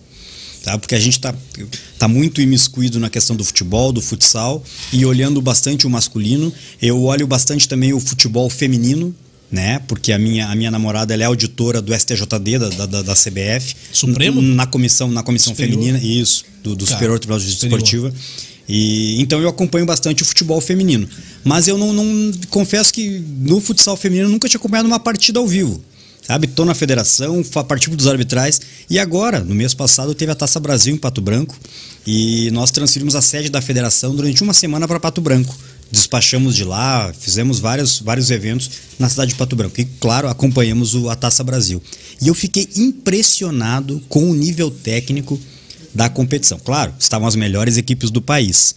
Mas é, o futsal feminino é disputado em altíssimo nível hoje em âmbito nacional. E no Paraná não é diferente. Lá estavam as equipes do Pato, né, que era, era o sediante. E também a equipe do Cianorte, que já é tradicional, campeã da Libertadores. Uhum. É, ambas não, não, não chegaram na, na final. Na Quem final, que levou? Você lembra? Levou foi as Leoas, Leoas time da Mandinha, Leoas da Serra. Do mundo, né, cara? Ah, não, o que, é, o que a Mandinha joga é realmente algo absurdo. A final foi contra o time de Tabuão da Serra, que hoje é patrocinado Porra. pela Magnus. Né? O mesmo é. Magnus do Sorocaba, o Magnus está passando esse time feminino do Tabuão. Duas equipes muito fortes, jogadoras de nível de seleção brasileira, a Mandinha de um lado, a Su Reis no time do Tabuão. Mas o sábado do Paraná, como você perguntou, nós temos hoje o Pato, que tem uma equipe muito forte, que foi o sediante da competição, foi semifinalista, o Cianorte foi semifinalista, acho que é o último campeão da Libertadores feminina. Nós temos o Stein de Cascavel, uma equipe nova, tem muito investimento, treinador da seleção brasileira, vários atletas da seleção. Nós temos o Telêmaco, que sempre foi uma realidade, né? Muitos títulos. O, o time de Londrina, uma equipe muito forte. Temos a equipe de Guarapuava, que sempre joga, está disputando agora essa Liga Nacional, esse novo futsal feminino no Brasil. E temos equipes em Maringá também, que sempre incomoda, pode assim dizer. Colombo tem uma equipe que sempre é, tem tradição. Então, assim, o futsal feminino tá, tá de parabéns. As meninas têm se dedicado. E é uma tendência, é uma tendência, não, não volta mais. Nós temos hoje na, na federação, nós temos série ouro e prata do feminino. E já há quem é. diga que nós tenhamos série bronze no ano que vem. Esses dias ah, atrás me ligou é um, um dirigente de Francisco Beltrão, dizendo que está montando uma equipe e ele quer saber se ele entra na bronze ou se pode entrar na prata. Eu falei, olha, nós não temos ainda bronze, então se você se inscrever, rápido, provavelmente rápido. É, você ainda consegue entrar na prata. Mas assim, é uma grande realidade. Nós temos hoje vinte e tantas equipes, divididas entre série ouro e prata, não sei o número exato, mas é, é uma grande realidade, as meninas têm trabalhado e tem base também, né? Tem sub vinte, sub dezessete, sub quinze, então é, é uma grande realidade hoje o futsal feminino. Pô, e eu vi lá, cara, o, assim, a gente transmitiu o jogo, é, só gerou as imagens pra, pra Band Esportes, pra T V N, e, e jogadas que eu não... Faz tempo que eu não vejo futsal masculino, sabe? O X um, a caninha, rolinho, é, pô, o toque por cima, é, sabe? Pô, não, não você dá o chapéu, não dá carretilha, mas a tua, tua companheira passar e, e ela meter por ela por cima, cima aqui, cara. Pô, sensacional, cara. As meninas sem medo de ser feliz, cara. Exatamente. E arriscando. Porque a magia do futsal é essa aí, cara. É a jogada individual, é quando... É um contra um, É um né? contra um. Pô, uma do... A, a camisa sete, eu não vou me lembrar o nome, tanto que eu nem tava com a escalação. É, mas eu consigo aqui, eu vou, vou dar, fazer jus a isso, que vou, vou citar o nome dela, porque eu, eu tenho aqui. Vou dar um jeito, pera aí. Ah... Só achar aqui, cara. Pera aí, que eu vou achar aqui. Camisa sete. Quer mais uma aí, doutor? Não, não, obrigado. Não, tá tranquilo? Deixa eu achar aqui a... Pera aí, Daqui cara. a pouco aparece. Não, não, não. Daqui a pouco chega. Tá aqui, ó. Deixa eu ver. A D T B, cara. Aqui, pronto. Tá aqui, ó. Camisa sete é a Harini. Harini. Harini. Cara, ela... A, a, a, as três companheiras de quadra dela puxaram, abriram uma em cada ponta e uma lá na frente da goleira. E ela ficou dentro da área dela. Da área dela? Da área dela com a adversária, e falou, vem. Num, falou? Num contra um. Num contra um. No X um. E aí foi pra cá, pra lá, e passou, e deu o passe lá na frente, já quando tava no meio da quadra, cara. Levando a bola pra lá, cara. Cara, coisa mais linda, cara. Oh, futsal, a quadra toda aberta, assim, e, e as duas ali, sabe? Sabe aquele, aquele que o Esporte Espetacular faz ali, o sim, sim, do, do, do rei do drible. É, né? É. Mesma coisa, cara. Eu achei sensacional. Quanta coragem, sabe? Dentro da tua área, a tua goleira ali, assim, ó. A goleira tá... Resolve a parada, mano. Tira daqui. E ela na catega, cara. Falou, mas não. eu, quando jogava, não deixava isso acontecer, não, hein? Não tinha bicuda. Na minha área, não. O quê? Vai, vai, vai, vai confiar no teu taco, assim, lá longe, cara. Dentro da área, não. Tá louco? Ah, mas foi da hora, cara. É. Parabéns pras meninas lá do Telêmaco Borba. Do Cianorte também. Foi um jogão. Mas o Telêmaco Borba... passou o trator mesmo, jogou, jogou bola. Telêmaco tem uma tradição muito grande, isso é muito devido ao, ao investimento deles lá e a um cara chamado Anderson Sim. Valério, que é o treinador, é um cara, é um abnegado, é um, é. um operário da bola, da bola pesada, e tem feito um trabalho fantástico. A gente tem que enaltecer, assim como em Cianorte tem o professor Cleverson, que é o treinador, e em Pato Branco o professor Flávio Crassota, que são pessoas, professora Wanda em Londrina, que é um, um ícone do futsal feminino, é uma lenda desse esporte. Então nós temos que enaltecer. Hoje em Cascavel tem o senhor Heliberto Stein, que é o o gestor desse time do Stein em Cascavel. E como eu falei, às vezes eu, eu tô, tô sendo injusto aqui, não tô, tô ah, omitindo alguns nomes, esquece, mas esses aí são, são, hoje estão, sabe, na, na, na, na linha de frente e têm feito um trabalho fantástico. E o futsal feminino, a tendência é crescer. Mas, e mais um comentário, já para finalizar essa parte que, do meu comentário aqui, eu fiquei impressionado, Juliano, com a atuação das goleiras nessa Copa, nessa Taça Brasil. Porque, né, eu como fui goleiro há muitos anos atrás, a gente tinha um uma forma de trabalhar, de defender, de treinamento. E, e a evolução que eu vi do futsal é absurda. No masculino também. E no feminino elas estão no mesmo patamar. O que eu vi a goleira do Pato, a goleira das Leoas e a goleira do, do Tabuão defender, eu falo assim, cara, eu se fosse jogar hoje eu não pegava. Eu acho que era o, o, o nono reserva dessas meninas aí, porque o que elas pegavam, um troço assim absurdo, o tempo de reação, a, a elasticidade, né? Ela tá aqui, a bola lá no pé da trave, ela abriam a perna, um espacato, pegava com a ponta do pé lá e tirava, mas assim, corajosas, né? Corajosas, sem medo, sabe? É uma coisa impressionante. Que parabéns, a evolução é tremenda. Bom, doutor, você falou que, que jogou na Umbra. Joguei na Umbra. Foi campeão... Em noventa e oito. noventa e oito. Tá? Isso, é... na Liga Futsal. Pô, e era um tempo da bola pesada, pesada ainda, né? A bola, ela não, não era aquela bola, aquele tijolo Raiz, que nós vimos antigamente. Ela já, era, ela já era menos pesada do que antes. Com quem que você jogou lá, lembra? Ah, esse time da Umbra campeão foi um time absurdo, né? Goleiros tinha o Alexandre Feller e o Caio Farinha. O Caio então. jogou muito tempo aqui na Empacel. O Alexandre aqui de São Bento, tinha o time da, da Tuperra de São Bento, que era muito forte. E os dois depois se, se naturalizaram italianos e jogaram a Copa do Mundo pela Itália. Cara. Os dois goleiros que eu trabalhei na Umbra, é, então os dois goleiros. O Gustavo Lobo também era goleiro no juvenil, junto comigo, nós assumimos para adulto. Gustavo Paradeda, que foi goleiro da seleção russa, foi eleito o melhor do mundo Pô. em dois mil e treze. Hoje ele é treinador do, do Dínamo de Moscou. Ele é lá de Pelotas, um grande amigo nosso. E havia o Índio Pivô, que foi um dos maiores pivôs que eu vi jogar. O Nelsinho, que é o gestor da Liga Gaúcha, jogava nesse time. O Vandré, que está treinando... Acho que está no Joinville. O Vandré jogava. Sim. O Marco Sorato, Pipoca, que treinou a Seleção Brasileira esses dias, jogava nesse time. Etienne, Etienne de Paranavaí. O Negrão também era um monstro. Jogou muito tempo depois no, no Cazaquistão. Jogava quem mais? O Marquinhos, que também foi, foi campeão do mundo com a Seleção Brasileira. O Seco. Seco, que jogou na seleção italiana também. Só, time, só jogador fraco? Não, o, o, o time era, era muito... O treinador era o P C, P C de Oliveira, né? Que, que também Começava foi, mal eu, a preleção. E, e, e o P C é engraçado porque eu joguei contra o P C, eu, era, eu tinha dezesseis anos e o P C jogava no... Ele estava no final de carreira na Seritaqui, lá no Rio Grande do Sul. O futsal do Rio Grande do Sul ainda é forte, mas já foi muito forte, né? Era o principal do país. O futsal do Rio Grande do Sul foi o que o do Paraná é hoje. Uhum. E eu me lembro que era uma, uma loucura os jogos no interior lá. Era, era essa coisa de pato e marreco aqui, tinha muito lá. E eu joguei em Uruguaiana. E, tinha, e é uma cidade na divisa lá com a Argentina. A Umbra é de onde? Qual que é a cidade? A Umbra é Canoas, Canoas. Na, na Grande Porto Alegre. Canoas. Seria como São José e Curitiba. Aham. Uhum. E, e o P C eu joguei contra ele, back, batia até na, na mãe se botasse em quadra. E depois ele passou para treinador, e hoje é um treinador vitorioso, né? Tem trabalhado, trabalhou acho que no São Paulo, no monstro, campo, monstro. monstro.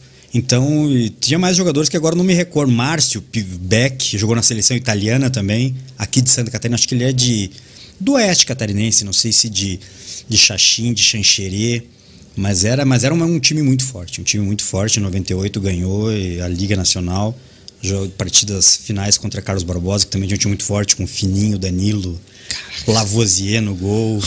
Então era, era, era um tempo, um, um tempo, foi um e, tempo fantástico. E, e você era o terceiro goleiro, você, você lembra dessa final? Como é que, onde é que você estava? Você estava no banco? Lembro, lembro. Tava não, no, não, não estava no tava, na arquibancada, estava. Tava, tava na arquibancada. E foi aonde lá, o, o segundo jogo? O segundo jogo foi em Canoas. Canoas. Canoas. O primeiro jogo foi em Carlos Barbosa. Quantos torcedores tinham lá? Ah, devia ter uns quatro mil torcedores. Era, é. era uma loucura. Um ginásio da UBRA lá na, na, na universidade mesmo. É a Universidade Luterana, não? Universidade Luterana do Brasil. A UBRA teve um, teve um investimento fantástico, e não digo só em futsal, nos esporte, esportes, né? é, no ela esporte, tinha uma né? equipe de vôlei muito forte, estava a Superliga, foi campeã da Superliga também. O, o grande jogador era o Gilson, o Gilson Mão de Pilão, que chamava, um negrão.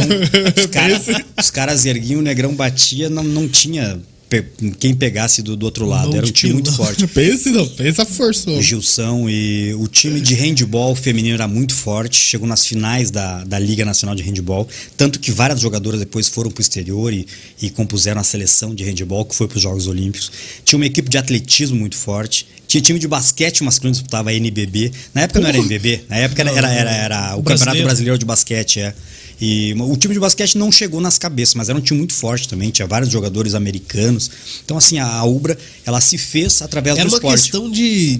meio que americana também, né? De, de explorar o esporte, es, atleta, explorar né? o esporte. E daí eles fizeram um time de futebol também, construíram um estádio dentro do campus. Era uma loucura. E era muito legal o, o clima e, e a integração, porque nós morávamos, a grande maioria morava no, no, no apart hotel da universidade. Então nós convivíamos os jogadores de vôlei, de basquete, as gurias do handball, o pessoal do atletismo. Tudo junto. Todo mundo junto, comia junto. Era que como massa. Se fosse, sabe, um, um centro esportivo de várias modalidades. E era, mas era uma universidade. Uhum. Aí muitos estudavam lá, tá? Eu também estudava na época lá. Então foi, foi, foi, foi muito legal. Demais. Foi uma experiência muito enriquecedora. E a UBRA nasceu o seguinte, a UBRA patrocinava o Internacional. Era Interubra o nome do time. De futsal? De futsal, foi campeão do mundo, era o Internacional, jogava uhum. em Porto Alegre, jogava lá no, no ginásio, no, no, no Gigantinho. E, e aí quando chegou o um momento lá que a UBRA decidiu, não, nós vamos fazer um time. E aí houve uma cisão, metade do time ficou com o Inter e outra metade Falcão foi para a UBRA. Falcão jogou no Inter lá, não jogou? Não sei se jogou lá, cara. Não, eu acredito que não. não eu acredito jogou... que não. Eu acho que aqui no sul Falcão ele jogou acho que Jara... só em Jaraguá. Em Jaraguá. Jaraguá. É, é. Ele jogou pouco lá também. Mas, mas, mas o time do Inter Ubra também era um time absurdo. Era um time que jogava Manuel Tobias, jogava Ortiz. É, na época ainda de Tobias. É, é. é que o noventa, nível é noventa e seis, isso aí. noventa e seis. noventa e seis, campeão da Liga Nacional. E, e, campeão mundial. Campeão mundial. Campeão, campeão mundial, mundial é. E aí jogava. Os goleiros eram o Serginho Cachorrão, que foi o maior goleiro que eu vi jogar de futsal, e o Bagé. Também outro, que está jogando até hoje. Cara. O Bagé tem cinquenta anos. Acabou do time noventa e seis. Não larga o osso. O, o, o Bagé é algo... Mas o Bagé era engraçado, que no treino, quando a gente treinava, o goleiro normalmente dá migué, né? O jogador de linha já, já, já é migué. Goleiro mais ainda, mas quando tem que dar, correr em volta do, do, da correr, quadra. Você tá louco, correr e, dentro, da, dentro da área. Não gente. Vou correr no jogo, porque eu vou correr no treino. Exatamente. Enquanto a gente dava duas voltas, o Bagé tinha dado quatro, cara. Ele era, ele era gente, um tarado por treino. Era um negócio... E nós olhávamos pro Serginho, o Cachorrão, que foi o maior goleiro que eu vi jogar... Quando ele sabia que era treino físico, nós íamos pro vestiário, trocava, botava, jogava de calça naquela época, botava a joelheira por baixo é. e tal. Chegava a usar luva ou já tinha abandonado a luva? Usava luva, usava luva meio dedo, conseguia aquela luva meio dedo. E aí o, o Serginho, ele já ouvia que era treino físico, ele já chegava de bermudinha e de tênisinho de corrida. E aí, quando não chegava de chinelo. Pô, professor, hoje não sei, não tô muito bem e tal. Miguel para treino físico, mas assim, foi um dos maiores goleiros que eu vi jogar. O que aquele cara pegou, eu nunca vi. Nem. Loucura, loucura. Não, não, não Pô, tinha. E, e, e voltando à pergunta lá, como é que foi acompanhar a final? Participar da preleção e tal? Diferente, né? Diferente. É toda uma, uma emoção, uma, mas, uma adrenalina. Como é, que, como é que tava o P C aquele dia? É, isso é a preleção do P C. O, o, o, o P C, você falou do, do campo, ele tá lá com o Alex, né? Tá lá com o Alex em São Paulo, é.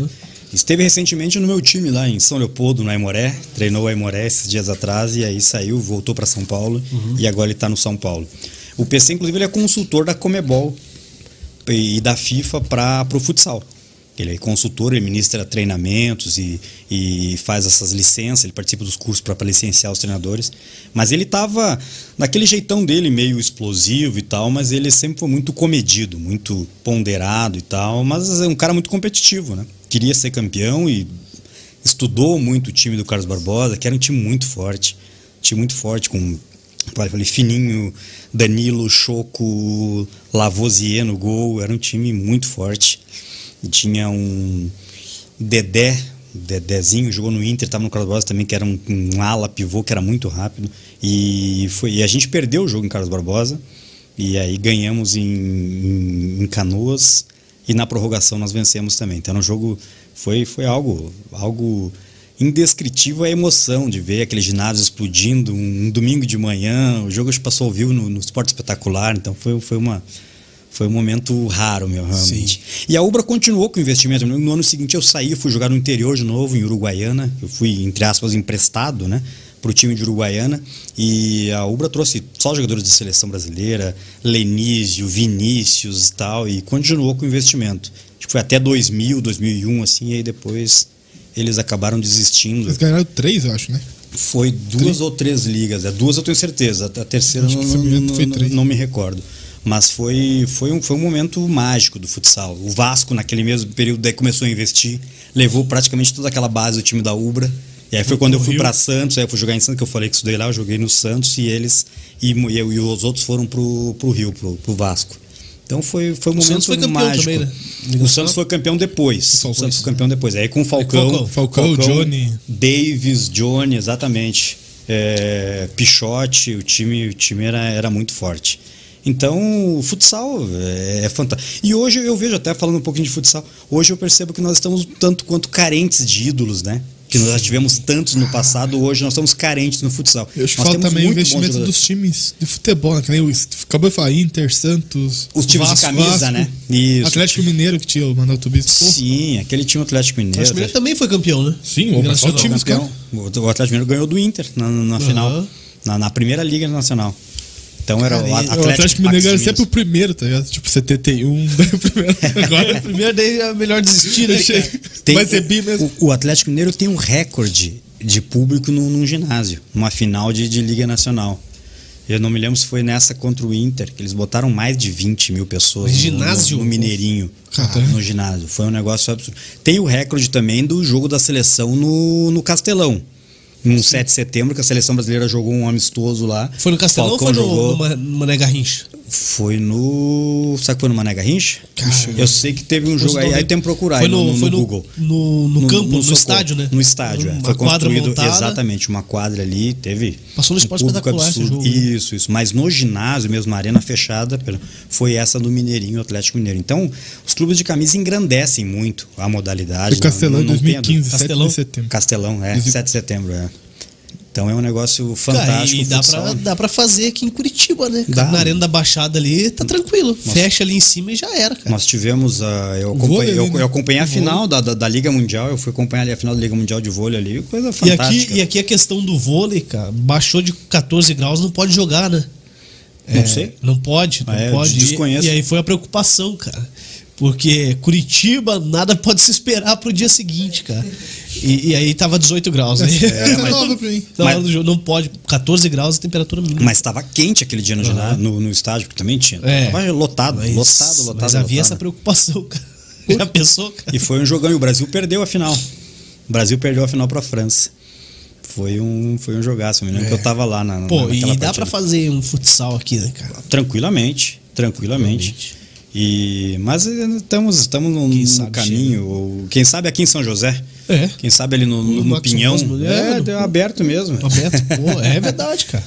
É. Esse barzão ali, rapaz. É. Cara, da hora. Ô, ô doutor, e aí, pô, você falou aí do Rio Grande do Sul, é o estado que tem mais títulos, né, da Liga Nacional. Sim, né? sim. É. Tem ideia de quantos são? Bah, é, de bastante, cabeça né, agora, cara, tu me pegou, só, só se eu, Vamos ver aqui, Carlos Barbosa, só se eu colar aqui agora. Mas tem, é, quem ganhou... Dá o Negro busca aí. Dá o Negro busca lá.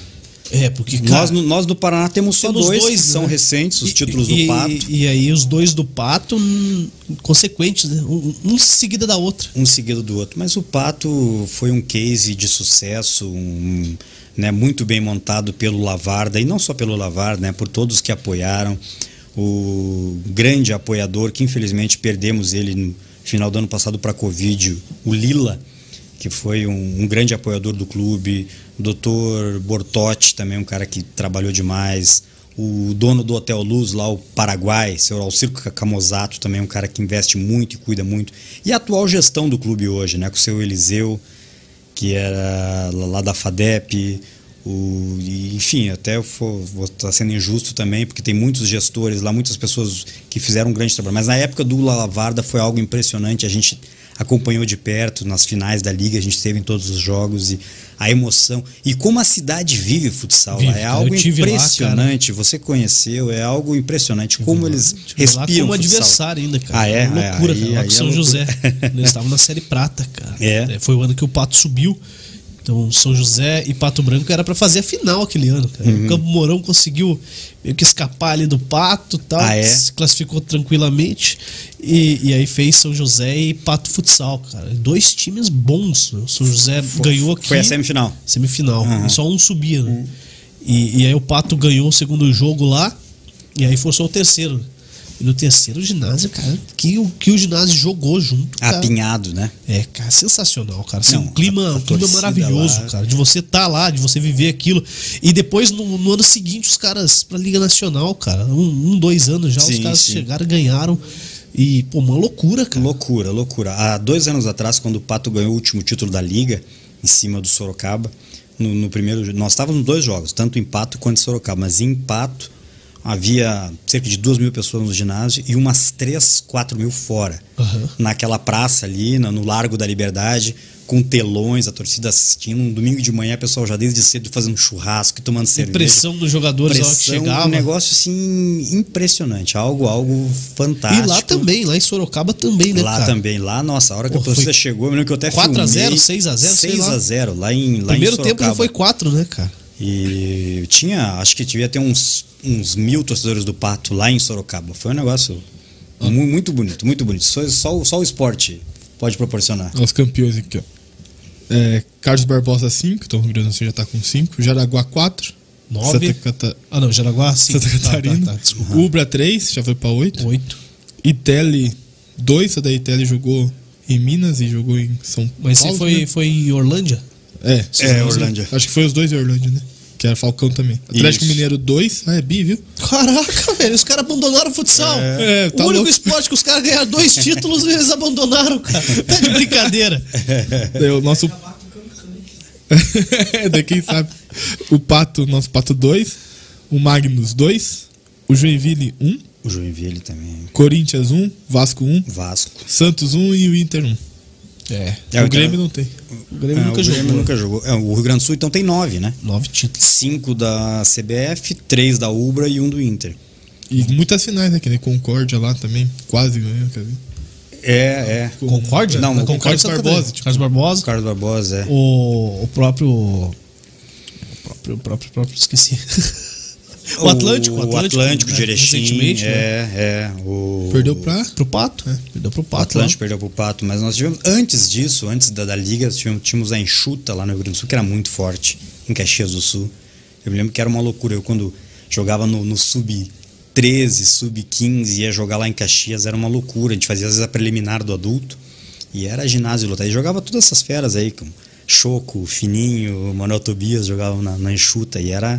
E era loucura, o Passo Fundo tinha um time muito forte. Então o Rio Grande do Sul sempre teve essa, essa tradição, né, de equipes muito fortes. Como é hoje aqui no Paraná, eu, eu, eu repiso, era lá na a época. E era um frio terrível jogar em Caxias. Eu me lembro que tá jogava lá doido. Com zero grau, menos um grau. Era, era uma loucura. Tá doido. E, aquela, é. e aí, na época era aquela bola pesada mesmo, aquela bola que doía. Então, tu eu imagina mandei, pro goleiro. Mandei esses dias pro Piqueto, acho que mandei pro Dal Negro também um, uma transmissão ao vivo lá do Jaquitaquivá, que é o time lá da cidade do meu pai, ah. cidade de Chapada. Ah. Disputa a série, o que seria a série bronze lá, né? A tá. terceira divisão. Uh-huh. E, cara, um, um ginásio raiz, cara. É. Um ginásio raiz, quadra de, de horário, assim, os caras jogando a terceira divisão do gauchão lá, cara, o pau torando.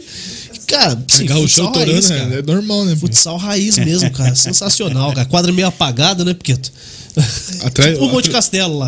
Transmissão na rede. É, cara, loucura. Cara, é, loucura. Transmissão na rede. Eu é. me recordo uma vez jogando em Uruguaiana, e lá o ginásio também era lotado, era coisa de mil, mil e quinhentas pessoas. Nós jogando contra o time, acho que era de Passo Fundo. E tinha tido uma rivalidade, porque no jogo lá eles tinham meio que batido na gente e tal. E a torcida ali, os caras com um copo de quentão assim na rede, atrás do meu gol. E eu olhava, até os caras que começavam, porque encontrava eles no, antes do treino, uhum. e tinha torcida organizada e tudo mais. E daí o cara falou, é, Edu, Edu, Edu. Eu olhei pra trás e disse, escute, no segundo tempo nós vamos...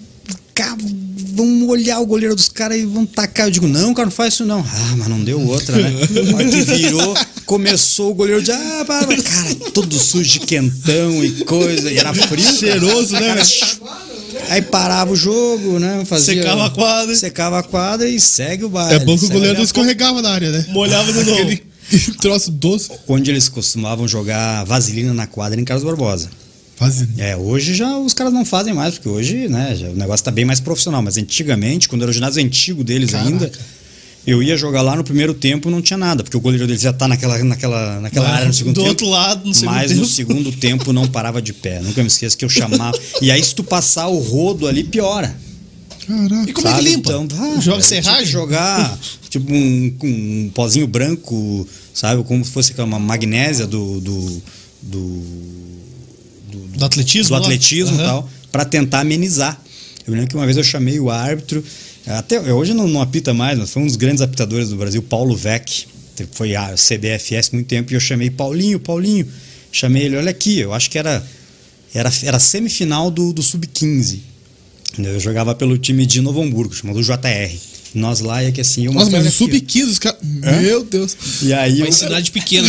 sub quinze, eu te contei isso. sub quinze, os caras jogaram. Daí eu chamei o Paulinho, ele falou assim, Edu, joga, eu tô na mesma situação que tu. O ginásio apinhado, porque tinha jogo do adulto depois. Então, aquela alemãozada, como costuma dizer lá, lá em Carlos Barbosa, ele é gringada, porque tem bem, italiano, falou, né? Joga que... Joga que o jogo tem que seguir. Eu me lembro que eu não parava de pé. Acho que nós empatamos três a três e acho que uns três dois falha. Gols no segundo tempo eu não, eu não conseguia firmar o pé direito, cara. E, mas é assim. Lá era fazer assim. O quê? Ah, hoje já, já não tem mais isso, mas é, foi um negócio... Olá, cara, no sub quinze, mano. Loucuragem. Os causos do futsal. Pô, ô, doutor, como é, que, como é que você vê a questão do, do direito de transmissão do clube mandante? Porque foi aprovado agora, né? Isso. E você acha que vai ser bom? Olha, Juliano, é uma situação bastante polêmica, porque uh, anteriormente o artigo quarenta e dois da Lei Pelé, que falava sobre o direito de transmissão, o direito de arena, ele disciplinava que o direito de transmissão era de ambas as equipes. Então eu vou transmitir o jogo aqui em São José e eu tenho que ter a anuência do São Joséense, que é o mandante, e do visitante, tá? Porque é a imagem dos atletas dele que eu estou transmitindo. E isso sempre muito se discutiu. Porque eu, como mandante, eu quero transmitir de uma forma, eu quero transmitir via streaming, eu quero transmitir via T V. E, e sempre criou-se essa celeuma. Porque não é só o direito de transmissão, porque nós temos um direito atrelado ao direito de transmissão, que é o direito de arena, que os atletas recebem para isso. Tá? Que é o direito de arena nada mais é, que é o direito pela exposição da, daquela tua imagem, daquela transmissão. Não se confunde com o direito de imagem, é uma situação, parece a mesma coisa, mas não é. O direito de imagem é o direito que eu e você temos da nossa imagem. Uhum. Tá? Eu, nós, ele não, ela não pode ser exibida sem o nosso consentimento, sem a nossa autorização. O direito de arena eu estou recebendo, tá entendendo, por aquela exibição. E se o mandante é quem detém o direito, em tese o mandante vai ter que pagar os dois times, e aí é algo esquisito, porque imagine que o, o Atlético vai jogar com o Grêmio e o direito de arena daquela partida aqui em Curitiba, e o Atlético vai ter que remunerar o atleta do Grêmio também. O direito de arena. Né? É estranho, mas, mas isso também está tá contemplado na nova legislação, ou seja, só vai receber a arena nos jogos que você atuar como mandante. Então, eu, meio eu, que mata a situação do visitante. Meio que mata a situação do visitante, mas eu entendo que isso acaba prejudicando os atletas. Mas como é que mensura o, o direito da exposição da imagem? Tipo, é um valor X que tem que pagar ou, ou o clube... O, ou da, da é arena, porque, assim, você fala? É, é, da exposição de imagem sim, lá sim, de sim. arena. Né? Uhum. Então o São Joséense vai mandar o jogo, sei lá, vamos supor, Copa do Brasil, São Joséense e, e Flamengo. Uhum. Então o Flamengo chega aqui, ele não vai poder falar, não, meu atleta vale X a mais do que o teu, eu quero receber tanto pelo direito da exposição. Por isso que, que, que disciplinou-se que tão somente o mandante é quem, vai, é, quem vai, é quem vai pagar, e só o seu time. Porque o que acontece? O Flamengo, quando vai vender o jogo dele, vamos citar o Flamengo, ele vende por um milhão. Por exemplo, tá, tá, é. o, o jogo dele. Tá? E só que então os jogadores do Flamengo recebem só por aquele milhão. E quando o Flamengo vai jogar contra o Chapecoense, o Chapecoense vendeu por cem mil.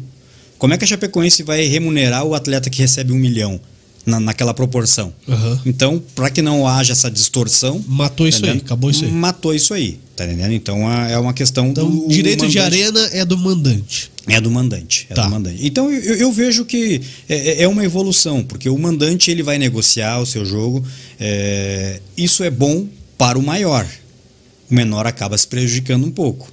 Porque o menor, quando ele for, se ele faz uma, uma venda coletiva, então eu vendo o campeonato todo. Então, eu, eu, a Chapecoense, vamos citar a Chapecoense de novo, ela vende todos os jogos dela por aquele preço X. dezenove jogos, lá no Brasileirão. Exatamente. Agora, na, na medida em que ela vai negociar isoladamente, ela pode ter prejuízo. Porque o jogo dela contra o Flamengo vai vender bem. Ela consegue bem porque sabe que toda a mídia vai querer. Agora, o jogo dela com o Cuiabá... Nem vende. Pra T V aberta não vende. Nem vende, tá entendendo? Então, se ela tivesse vendido num pacote coletivo, ela teria um valor. Agora, individualmente, ela não vai ter. Então, são, são situações que, que a gente precisa é, pensar em como fazer para que não haja tanto prejuízo. Mas eu vejo que, que é a tendência, sabe? Na Europa já é assim, o direito é do mandante. Na Premier League, o direito é do mandante, sabe? Na, na, na, na Primeira Liga na Espanhola é do mandante. E, e é uma tendência aqui no Brasil. Claro que nós temos que melhorar e evoluir muito. Nós estamos falando de clubes é, com a saúde financeira regular, é. estádios com sessenta mil pessoas todo jogo, todo jogo, né? Em que evidentemente que o, o valor da arena, o valor do direito de transmissão incrementa muito, sim, mas eles também têm uma receita boa é, de, de match day, sabe, de, de venda de, de, de, de, de ingresso, venda de souvenir, venda de camisa. Ticket médio, né? Ticket, exatamente. Então o match day é muito relevante lá. No Brasil ainda nós estamos engatinhando com relação a isso. Mas é uma tendência, Juliano, é uma Sim. tendência a questão do, Pô, do mandante. O, o Manchester United deixou de vender camisa com o nome do, do Cristiano Ronaldo, cara. Deixaram faltar a camiseta ah, dele, no dia da, da estreia do cara. É, e ele já tinha foi pouca produzida. Né? Pá, vou, vou errar aqui, cara. Um bilhão, acho. Mas aconteceu também com o Paris Saint-Germain, com, com, com o Messi também, eles não, não, não tinham... E detalhe, os caras, alguns fizeram camisa dez, né? O cara meteu a trinta. E aí deu... deu pra ferrar deu, o cara que veio de camisa... Deu, deu, o cara do camelô ali, é, o cara do camelô pior. O Cristiano Ronaldo tá usando a sete, né, cara? Mas tinha a situação com o Cavani lá, não sei se na primeira... Se o Cavani tivesse vindo pro Grêmio, não, não, não, confusão. não teria Tirasse problema, problema, né? Um ano atrás isso, hein? Um ano atrás teve uma live de três horas pra não ter nada. Do aniversário é. do Grêmio. Pra Você falar, ficou assistindo. Pra falar que o Cortez, que era o Alisson que estava à disposição do jogo. Que, que é aquilo, cara. Mas ele continua tendo o mesmo número de gol que o, que o Guerreiro em Grenal. Nenhum. Nenhum. Oh, e no futsal, doutor, a gente tem é, as transmissões feitas pelos clubes, né, em parcerias e tal, e, e são dois anos já que são feitos dessa maneira e, e pô, acho que deu um, uma profissionalizada na questão, principalmente da Série Ouro, que é onde a gente está e acompanha, e acredito que já refletiu para a Série Prata. Como é que vocês viram isso aí lá na federação? Na realidade, a federação, ela como organizadora da competição, ela é a detentora, né, da, da, da competição, então dos direitos de transmissão da competição. E aí pode até parecer um contrassenso do que nós falamos há pouco do direito do mandante. Pois é, porque, explica pra gente. Pois não. Porque, a grosso modo. Assim, é, a questão do direito do mandante está disciplinado na Lei Pelé. Ao futebol. Lei, ao futebol. E, e é muito claro, a Lei Pelé ela se aplica-se ao desporto profissional. Antes, lembra quando nós falamos antes do futsal, do, do futebol, do atleta? É, o futsal não é um desporto profissional. O atleta pode até ser, mas não é considerado uma modalidade profissional. E, ainda é uma, uma modalidade de, de, de rendimento, não profissional. Entendeu? Então é essa... Mais ou menos. É uma questão confusão, de, de, de nomenclatura. Uhum. Tá vendo? É, por não ter aquelas características que eu falei da Lei Pelé, então ela não é. Então, partindo dessa premissa, no futsal não se aplicam as regras totais da Lei Pelé. Totais. Então Só... a questão do direito de transmissão, até porque o atleta de futsal não, não recebe direito de arena. Uhum. Então é uma situação muito até, até tranquila de você identificar. Não, não tem como ter direito do mandante, até porque eu não vou exigir isso, porque ninguém recebe pela exposição do atleta. Acho que até deveria receber, mas ainda não recebe. Então, partindo dessa premissa, é, o organizador da competição é quem detém os direitos de transmissão. Então é assim com a C B F S, é assim quando a FIFA faz a Copa do Mundo lá agora, a, a Comebol quando faz a Libertadores, a C B F S quando faz Copa do Brasil, Taça Brasil e outros mais. E a Liga também faz, na Liga Nacional também faz assim. E a federação não é diferente. Todavia, nós vimos que nós tínhamos uma certa dificuldade. Aqui em São José havia uma estrutura muito boa, onde a Fusão tinha uma parceria e tem uma parceria com a equipe local para fazer as transmissões. Aí em outras duas, três cidades nós tínhamos uma estrutura boa. Em outras não. Sabe? E nós vimos que o nosso produto, que é o futsal, que é a modalidade que nós amamos e um produto extremamente atraente e vendável, estava ficando sem visibilidade. Partindo dessa premissa, e aí ouvindo especialistas na, na área como você, como o Adolfo Pegoraro, de, de Francisco Beltrão, o Douglas, de Marechal Cândido Rondon, é, foi nos trazida a proposta de fazer, escute, vamos fazer uma situação seguinte, vamos, é, de alguma forma, terceirizar essas transmissões das equipes para que a gente tenha uma maior visibilidade. Porque nós já tínhamos falado para as equipes, ó, criem a T V de cada clube, né, vamos fortalecer a marca de vocês, uhum, para que vocês exponham os patrocinadores de vocês e criem uma maior identidade com, com a torcida, com, com, com a sua região. Mas ainda algumas não tinham como. E aí foi feita essa terceirização, entre aspas, onde, por exemplo, a Ampere contratou uma equipe local para fazer a transmissão dos seus jogos. É, lá, lá é a né? Rádio, Rádio Ampere. Que Ra Rádio Ampere. Então, em Coronel Vivida também foi assim, Chopinzinho. Cara, eu acho que, por clube, ah. é Campo Mourão, que tem integrado o Campo Mourão T V. Tem integrado, né? É, eu que, acho que, que é a única que tem do clube, assim. Pato T V, né? E a Pato, Pato T V, mas mesmo assim, Pato tem, tem rádios que fazem é, lives sim, também. Tem, tem, exatamente. Então, são quatro. Quatro emissoras. Né? Exatamente. Então, nesse sentido, como é que a gente vê? A gente vê com muitos bons olhos, sabe? Esse, essa maior visibilidade que trouxe ao futsal. Agrega muito, agrega muito. Então, hoje nós temos essa, essa, essa disciplina de que forma? Né? Cada equipe tem a sua, a sua T V. Algumas têm algumas outras, como tu disseste, Pato tem duas, três, que a gente acabou liberando porque lá havia uma... Todos eram patrocinadores e aí estaria um problema muito grande para a equipe. Então, para evitar conflito, uhum, a gente acabou liberando. Mas vem jogar, em, nesse, principalmente nesse momento de pandemia, vem jogar em São José, a equipe de Coronel. Não precisa vir a equipe de transmissão deles. A equipe de São José faz a transmissão, disponibiliza um link limpo do YouTube para que eles possam fazer a transmissão de lá, jogar seus patrocinadores, a sua narração e etcétera. E assim tem funcionado, né? Claro que a gente faz uma parametrização, faz um, um, um parâmetro mínimo, ó, tem que ter três câmeras, tem que ter duas câmeras, tem que ter duas câmeras, uma na central, outra na quadra, outra no, no placar eletrônico, né? E, e feito dessa forma, as coisas têm acontecido, para que nós tenhamos minimamente, né, uma uniformização. Sim, qualidade. E, de qualidade para que possa vender o produto, né? Uhum. A, a federação, ela não visa lucro e não tem lucro mesmo. A federação está ali para promover a modalidade e a gente, através de, de especialistas que nós contactamos e contratamos, nós entendemos que dessa forma o produto é muito mais vendável para que o São José, para que o São José Futsal possa vender e captar ma maiores patrocínios, né? Me melhores patrocinadores. Então, dessa forma, com os jogos todos sendo transmitidos, então o patrocinador master da competição vai saber que todos os seus jogos vai estar tá sendo transmitidos. E aquela a placa, placa que está lá na quadra vai ser vista. Exatamente. Então, nesse sentido, sabe, foi muito interessante. Para o próximo ano, nós temos algumas inovações com relação a isso e a tendência é que cada vez melhore mais, uhum, sabe? Ainda hoje tivemos uma reunião com, com o pessoal do marketing e temos ideias boas ali para que dois mil e vinte e dois as competições tenham uma maior exposição, uma maior visibilidade e mais profissional ainda. Pô, que legal. Ô, doutor, é, você falou lá do, do atleta que vai para o futebol amador muitas vezes, né? Atleta do campo, joga três meses um campeonato estadual e, por exemplo, joga a Série A do estadual. Aqui no Paranaense ainda é possível o cara jogar a Série A do estadual e, sabe, o time saiu, não tem mais calendário, o cara vai jogar a Série B, uhum, ou a terceira divisão depois, enfim, ou então ele reverte a categoria e vai jogar no amador. E, e você já reverteu a categoria? Já, já fez alguma parte de, de orientação para o futebol amador, por exemplo? Já, já sim, já sim. Eu já, na verdade, já trabalhei com vários clubes de futebol amador. É mesmo? Aí em Curitiba, sim. Quais aí? Eu cito o Novo Mundo.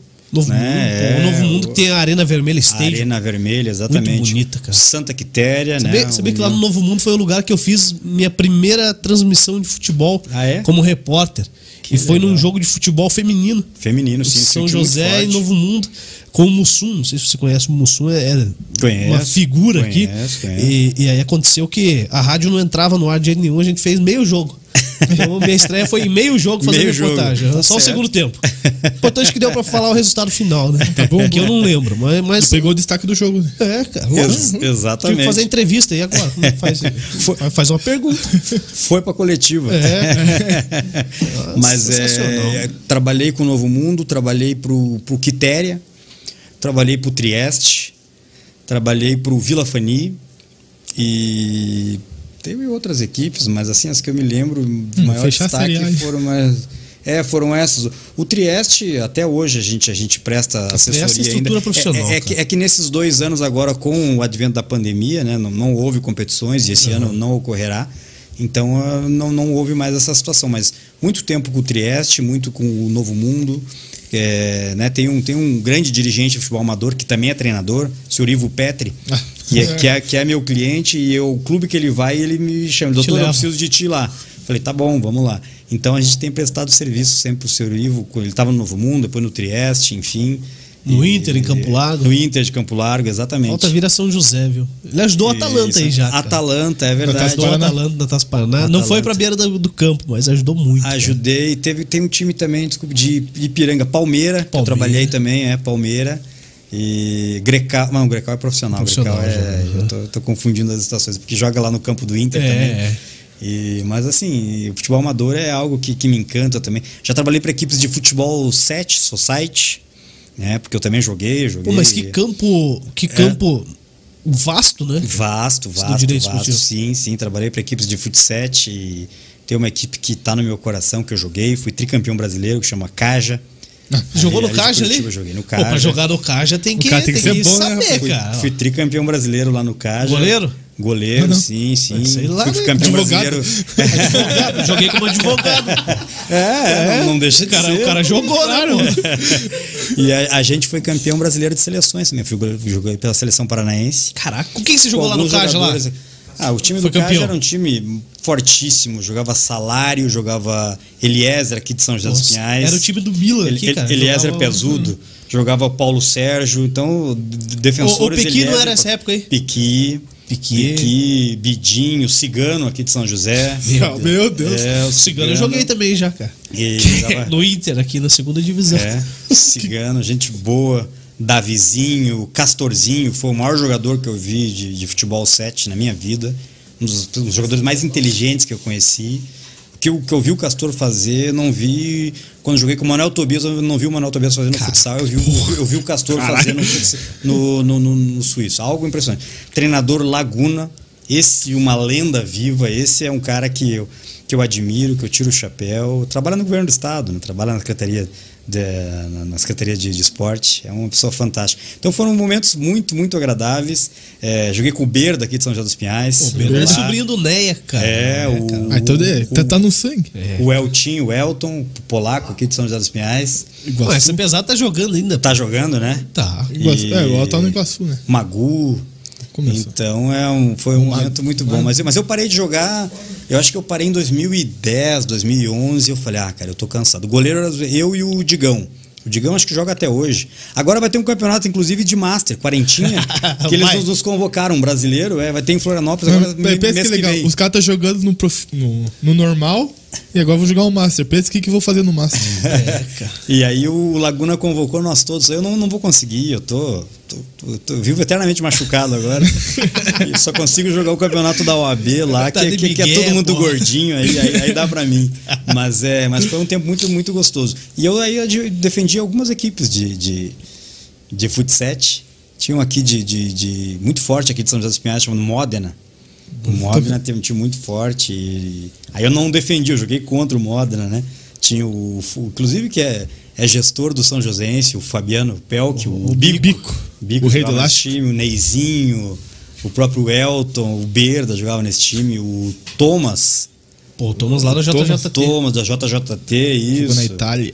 É, filho do, do meu amigo, como é que é o nome do, do pai do Thomas? O Seu Jairo? Seu Jairo. Seu Jairo. Gente Nossa, finíssima. Gente finíssima, quantas vezes. Hoje eu tava pensando neles, cara. Seu Jairo. Pensando em ir lá pedir uns brindes lá pra gente sortear. Olha aí, J J T. Cara, porque eles são parceiro, cara. Parceiro. Eu vou mandar Nossa. mensagem pro Thomas lá. Então foi um tempo muito bom que eu vivi também no, no futset. Foi, foi, foi bom relembrar. Cara, tem história, né? Que da hora. É, o, o nosso secretário aqui jogou muitas vezes contra ele, né? O Alessandro Rendler, embaçado, né? Conhecido como Rato, jogava demais, jogava na frente. Depois ele jogou no Atlético Paranaense também, eu fui, eu joguei. Ele foi convocado para seleção foi, brasileira é. algumas vezes, né? Isso. Eu, eu joguei contra muitas vezes, eu joguei no Curitiba, joguei no Paraná Clube também, então foi, foi um tempo legal de rivalidade.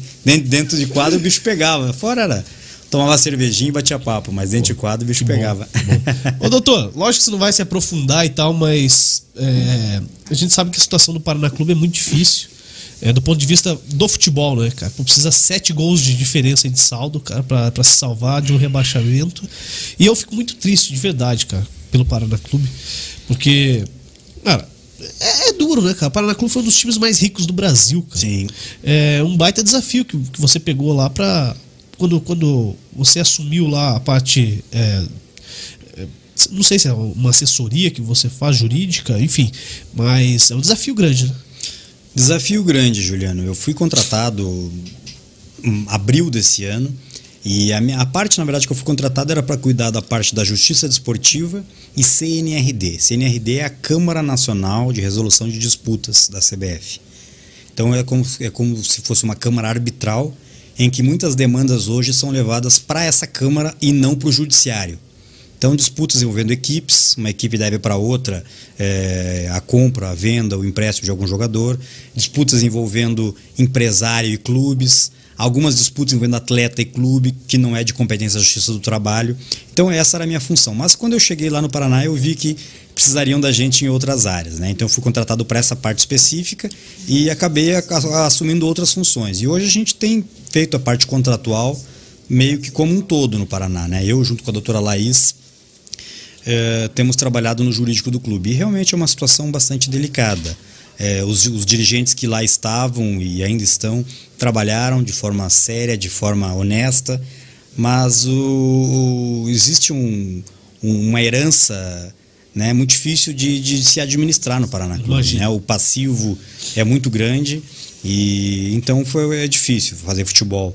A, a tendência é que as coisas melhorem, né? A gente sempre crê num, num amanhã É, mais, uh, mais favorável. Hoje o cenário está bastante difícil, a, a queda ela é bastante iminente, iminente né? não, não, não tem como, como falar diferente. Essa derrota do último domingo foi crucial para as pretensões do clube, mas nós ainda, né, enquanto não está sacramentado o rebaixamento, nós ainda temos esperança. Tem o jogo sábado lá em Novo Horizonte. E deu certo de mudar o horário lá? Não, nós requeremos, e tive a resposta hoje da C B F dizendo que não, porque a logística já estava feita e tal.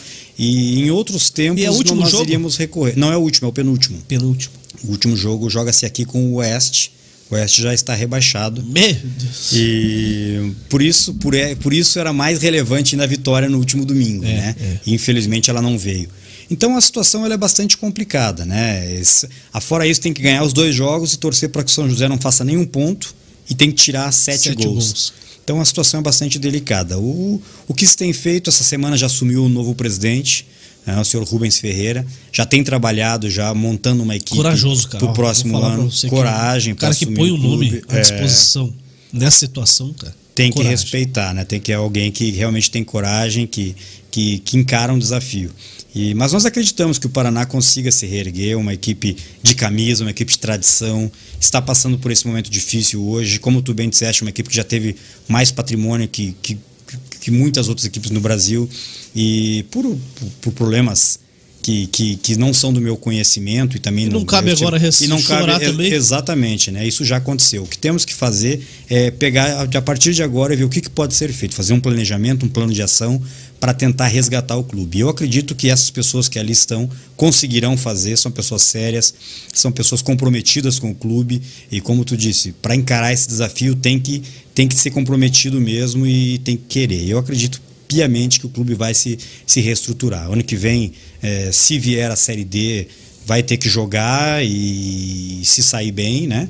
Para tentar voltar. Como recentemente vimos a história do Juventude. Juventude esteve na Série D, né, foi numa queda livre, se reestruturou e hoje está na Série A. Uhum. Né, e não está nem próximo da zona de rebaixamento, quer dizer, já está naquele bloco intermediário, tem feito um trabalho é, interessante, inteligente, e eu acho que é um, é um bom modelo para que nós possamos nos inspirar também. Bacana. Pô, tomara que, tomara que o Paraná melhore a sua situação, a nossa torcida. E o é. São José, você acha que leva o título aí? Você tem outras equipes que também... são suas cli seus clientes aí, União de Beltrão. Ele vai falar que a final é. vai ser União e São José para é. subir. São só os dois que são seus clientes aí, doutor? Na Série B, sim. Na, só, na, na é, série tá resolvida a resposta. Tá resolvido, né, exatamente. Pô, São José campeão, São José campeão e União vice, tá bom. Tá lindo, tá, tá ótimo, tá ótimo. Aí lá na Ação T V ele fala o contrário. É. Falava pro Adolfo, mas não. Mas é, o, a estrutura, eu tava falando hoje ainda com, com o secretário nosso aqui, o Alessandro, a estrutura que o, que o São Joséense montou é uma estrutura de time de primeira divisão, né? Uma estrutura muito séria, muito profissional. O pessoal que tem, tem auxiliado ali os gestores, né? O Gustavo, o Ricardo, juntamente com o Cleiton e com o Fabiano, tem feito um trabalho fantástico, né? A comissão técnica muito competente, é, a parte extra-campo está muito forte, né? A parte de patrocínio, a parte de logística, e dentro de campo isso reflete, né? Trouxe jogadores experientes como o Dirceu, que esteve alguns esteve dias aqui, atrás segunda-feira, né? Isso, né? Segunda-feira. O Dirceu, que é um cara experientíssimo, um cara que esteve lá no Londrina e durante tá animado, muito tempo, cara. Tá animado, muito, né? O, o time tá animado, tá numa crescente, invicto, né? Seis jogos, três vitórias, três empates. Desses três empates, os três, ele sofreu o gol no final, uhum. né? Estava ganhando, quer dizer, era para estar tá com uma campanha aí, de repente, com cem por cento de aproveitamento. Mas a gente acredita que vá, vá, vá seguir essa toada e esperamos, né? Que, que classifique para a próxima fase e ali já na semifinal passe e já garanta o acesso, que é o objetivo é, que este grupo tem buscado desde o início, sabe? Muito sérios, como eu disse, eu reitero e aproveito aqui para mandar um abraço novamente para para a diretoria do, do, do São Joséense, né? Na pessoa do, do Cleiton, do, do Fabiano, conhecido como Bico, que há pouco mencionamos aqui, o Gustavo Lazarete, também o Ricardo Scheide, que tem feito um trabalho fantástico e tem tudo para para que seja mais uma força do futebol paranaense. Não só esse ano na segunda divisão, mas ano que vem na primeira e, quiçá, almejando aí competições em âmbito nacional também. É, a ideia é essa, né? A ideia são competições nacionais. E tomara, pô, tomara que aconteça. Fico é verdade. Muito entusiasmado, né, Heitor? É, a gente, você tinha falado do Londrina ali. Nos últimos, quê? Um mês aí o Celcinho sofreu dois... Dois... Dois ou três? Três. Três, três ataques, três, né? Isso. E como que funciona a parte de vocês, assim, do clube? Ataques racistas. Isso, né? É, claro. Isso. Que uma parte foi da imprensa, outra parte foi, foi do dirigente e o outro eu não estou lembrando. Que é, do foi... Brusque foi ali do, da, é, do não, estádio. Torcida, né? Né? Isso. Tava ali. Que não é torcida, né? Que é. Não pode ter torcida. Então seria dirigentes. Ou como que lida? Né, cara? É. Os cara brilha, como que tudo. Lida com isso? Tipo, que o, o papel do clube ou... Ou é só o atleta que vai ter que correr atrás? Não, não, não. O clube está dando todo o suporte para ele, Léo. E assim, é uma situação lamentável, né? Nós vivemos nas últimas semanas mais um, mais um episódio de racismo, um triste episódio de racismo na história do futebol brasileiro. O Celcinho, nos últimos dois meses, ele foi alvo de três situações envolvendo atos racistas. Sabe, nem termina de fazer uma, já tá, uma acusação já está fazendo outra. Exatamente, é algo inimaginável, algo, sabe, repugnante e que nós não, to, não toleramos. Eu não, eu, quando eu digo nós, eu não digo tão somente o Londrina. Eu digo a sociedade brasileira como um todo não tolera mais esse tipo de atitude. Não tem mais espaço para isso, né? Não tem mais espaço, sabe? É, nós somos uma nação miscigenada, nós somos uma nação é, constituída de, de homens e mulheres negros, brancos, índios, orientais, europeus... Que, é, que, né, que, que fazem a força dessa nação. A força do povo brasileiro é essa miscigenação, né, essa mistura, essa mescla. E, infelizmente, nós fomos é, surpreendidos com essas situações. Foram duas situações partida, que partiram da imprensa, algo realmente é, que torna ainda mais, duas. mais cruel. Duas. Uma situação, primeiramente, em Goiânia, é, que, inclusive, nas, na, nessa semana, acho que na segunda ou terça-feira, foi concluído o inquérito policial. Inclusive, hoje eu falei para o pessoal da C B N de Londrina sobre este caso. É, entre um, o narrador e o comentarista da Rádio Band, Bandeirantes, de, Bandeirantes de Goiânia, é, fizeram é, chacota, né, e falaram do cabelo do Celcinho, aquela, aquela coisa toda absurda. E, e engraçado, porque não foi ele que relatou isso, isso Tá, tá, tá na rede, né? Então, ao próprio que as pessoas que viram já salvaram e mandaram para ele e tal, e to, houve toda a repercussão. Esses dois profissionais, entre aspas, foram afastados, né, da, da, da Bandeirantes de Goiânia, e nós estamos movendo ações contra eles. Então, há a ação no âmbito penal, em que o inquérito foi concluído nessa semana, né, e a polícia identificou, concluiu o inquérito e mandou para o Ministério Público. O que o Ministério Público faz agora? Tem três alternativas. A primeira é o Ministério Público requerer novas diligências para a autoridade policial. Se ele entender que falta algum tipo de prova, algo não ficou muito esclarecido, ele pede uh, algumas diligências. Segundo a situação, ele oferece a denúncia, manda para o judiciário oferecendo a denúncia pela, pela, pela prática do, do, do crime de racismo ou da, da injúria racial. E o terceiro, uh, a terceira hipótese seria o Ministério Público olhar ler, se debruçar e entender que não, nada aconteceu, requerer o arquivamento.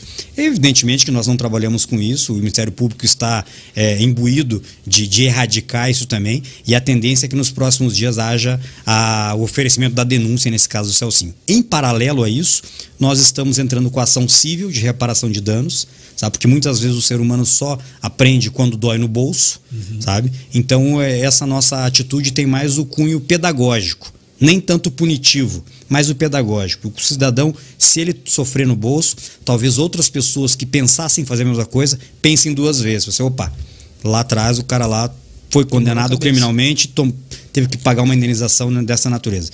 E, mas passado essa, uma semana depois, um jogo em Londrina contra o Remo, um comunicador da rádio de Belém do Pará fez o mesmo tipo de comentário com relação ao Celcinho. Novamente foi alvo é, de... É um negócio... Sabe, é um negócio impressionante, senhores. Sabe, é algo... Pra ser burro tipo, só falta as asas. Já né, é errado. Né? O cara consegue... Não depois de toda nada, a repercussão, cara. O cara faz de novo. Sabe? Faz... Então, aí, na, na mesma natureza, foi feito o boletim de ocorrência, estamos de... lá não foi ainda é, finalizado o inquérito policial, e nós estamos diligenciando também na esfera civil. E, por fim, esse caso... agora que tom, tomou grande notoriedade em âmbito nacional, com na cidade de Brusque, com direito a uma nota que... mais desastrosa Porra, ainda, que foi aquilo lá de né? nota, é que um cidadão na arquibancada pega e fala para ele, ah, sai daí, seu, vai lavar esse cabelo, seu cachopa de abelhas. Né? Porque aqueles que não lembram, o Celcinho tem um cabelo afro, né? Um cabelo crespo, que é característica de todos nós, somos afrodescendentes, e o dele é um cabelo grande. Né? O, o, o cara quando é branco tem o cabelo liso, que nem o, o Piquete ali, né? O, o, o, o Nelsinho Piqueto. O, o Piqueto, né? Então o cabelo ele, ele cresce para baixo. Nós que somos negros, somos afro, o cabelo ele vai para cima. Né? E é a nossa característica e, e nós nos orgulhamos disso. E o Celcinho tem grande orgulho da, desse seu cabelo afro. E aí o camarada falou isso. Ele apontou, mostrou e eles desceram pro vestiário. Foi no final do primeiro tempo. No segundo tempo, quando eles retornam, o cidadão já não está mais ali, mas está num camarote. Um pouquinho acima. E tá lá, eles olharam e viram o cara. Porque tem pouca gente no estádio, uhum. não tem torcida. Fica, tem, fácil, fica fácil de identificar e reconhecer. A hora que o Celcinho estava no banco de reservas. Quando vai, ele dá cinco minutos de jogo, o treinador manda eles aquecerem.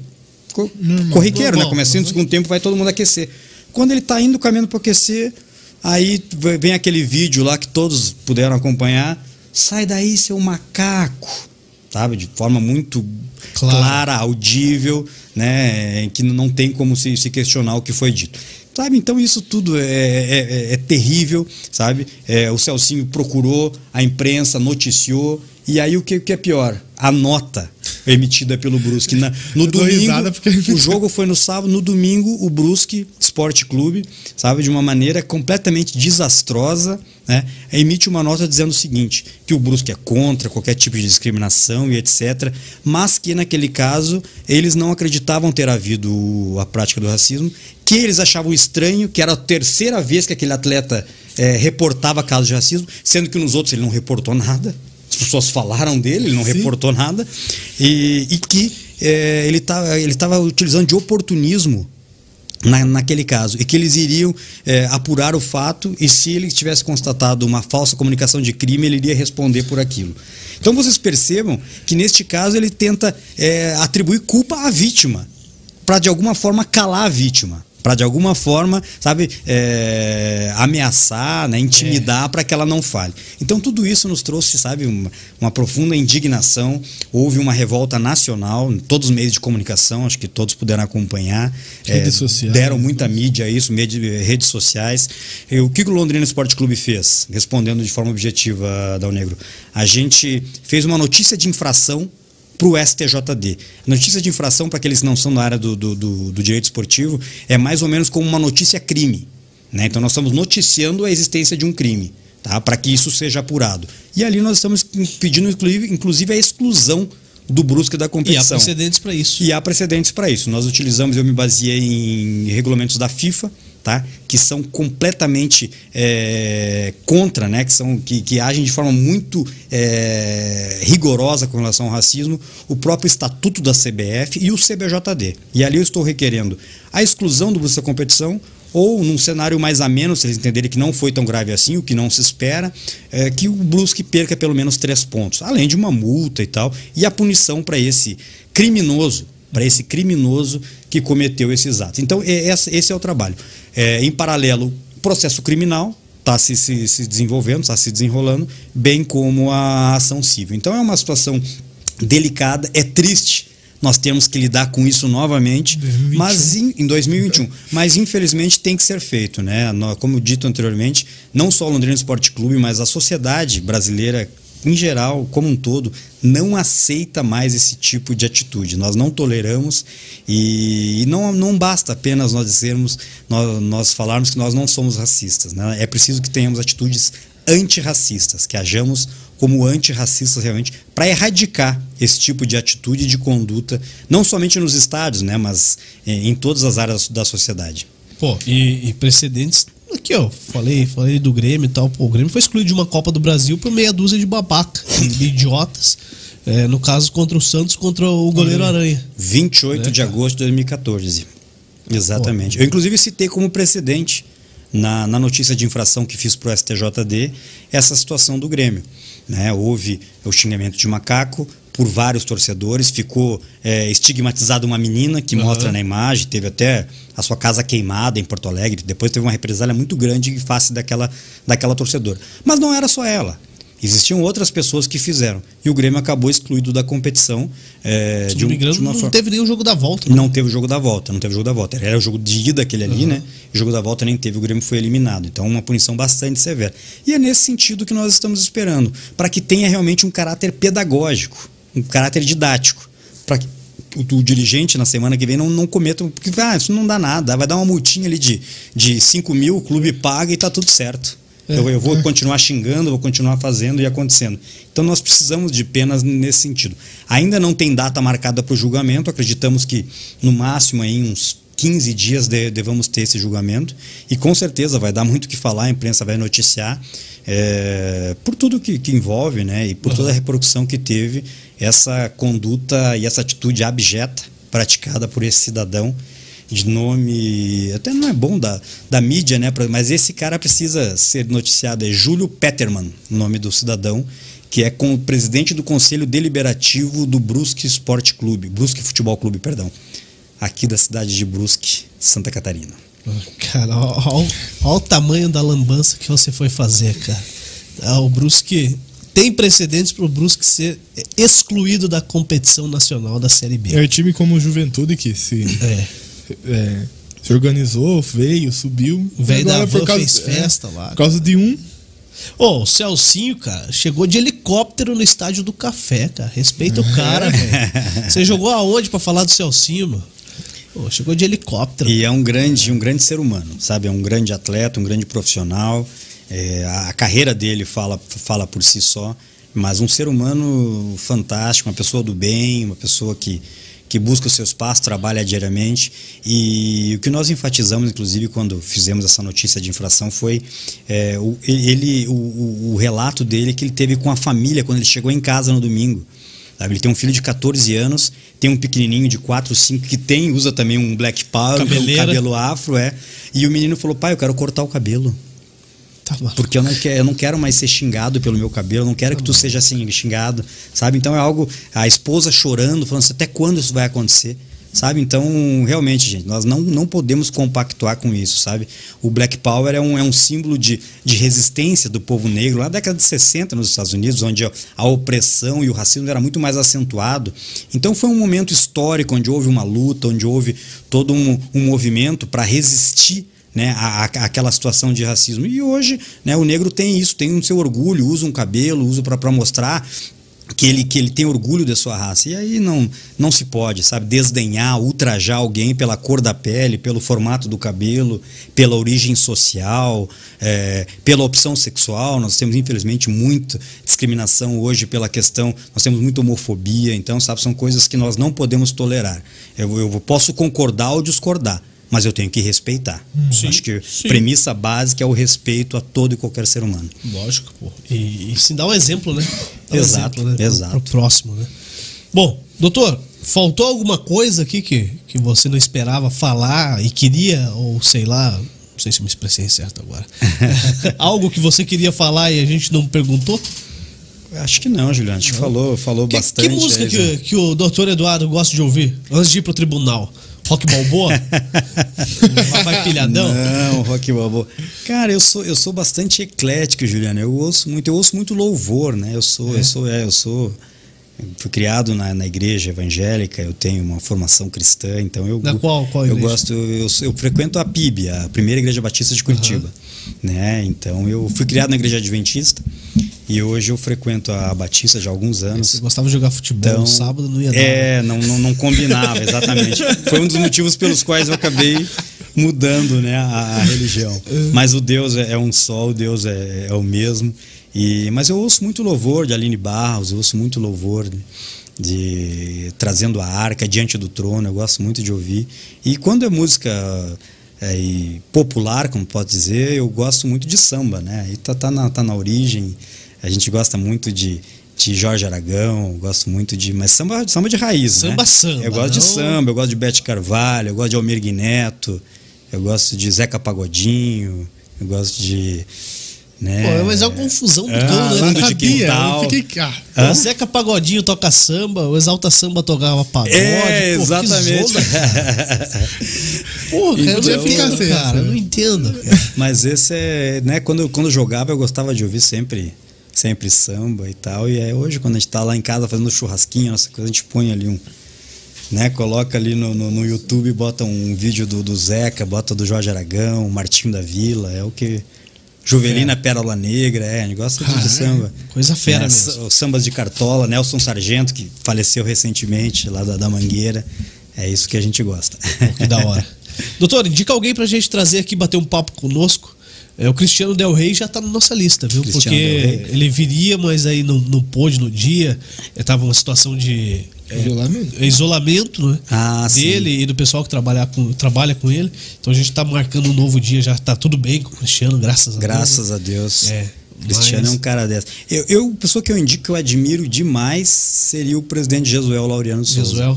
Será que ele, ele vem é um aqui? Cara... Vem, opa, Jesuel vem. Vem de moto. O, o, o Jesuel, vem de moto.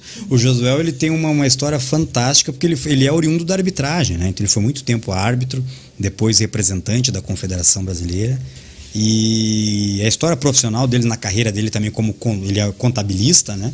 E, e na história dele como líder, como gestor na federação, é muito interessante, muito interessante. Eu acho que você é uma pessoa que, com certeza, vai ter um papo muito agradável. Ele gosta desse negócio de papo de boteco também, né? Um petisquinho, um, um conosquinho, como diz o outro. Bom, vamos então, trazer o, o Jesuel aí, então. Maravilha.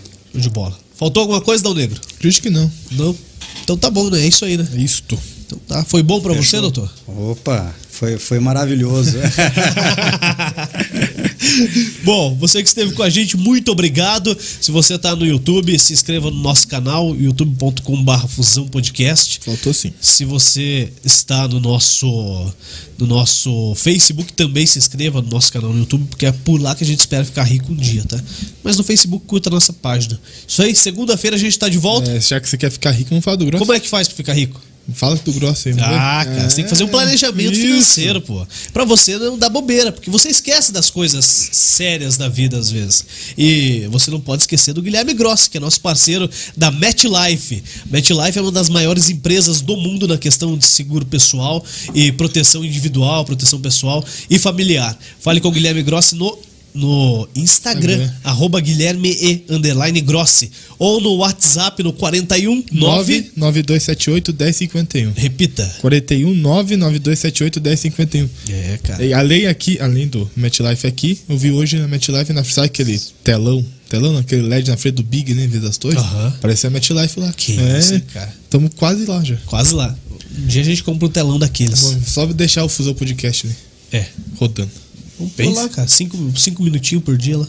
Tá bom, né? Tá bom. Tua carinha lá. Cara pra... Não, põe a logo, né?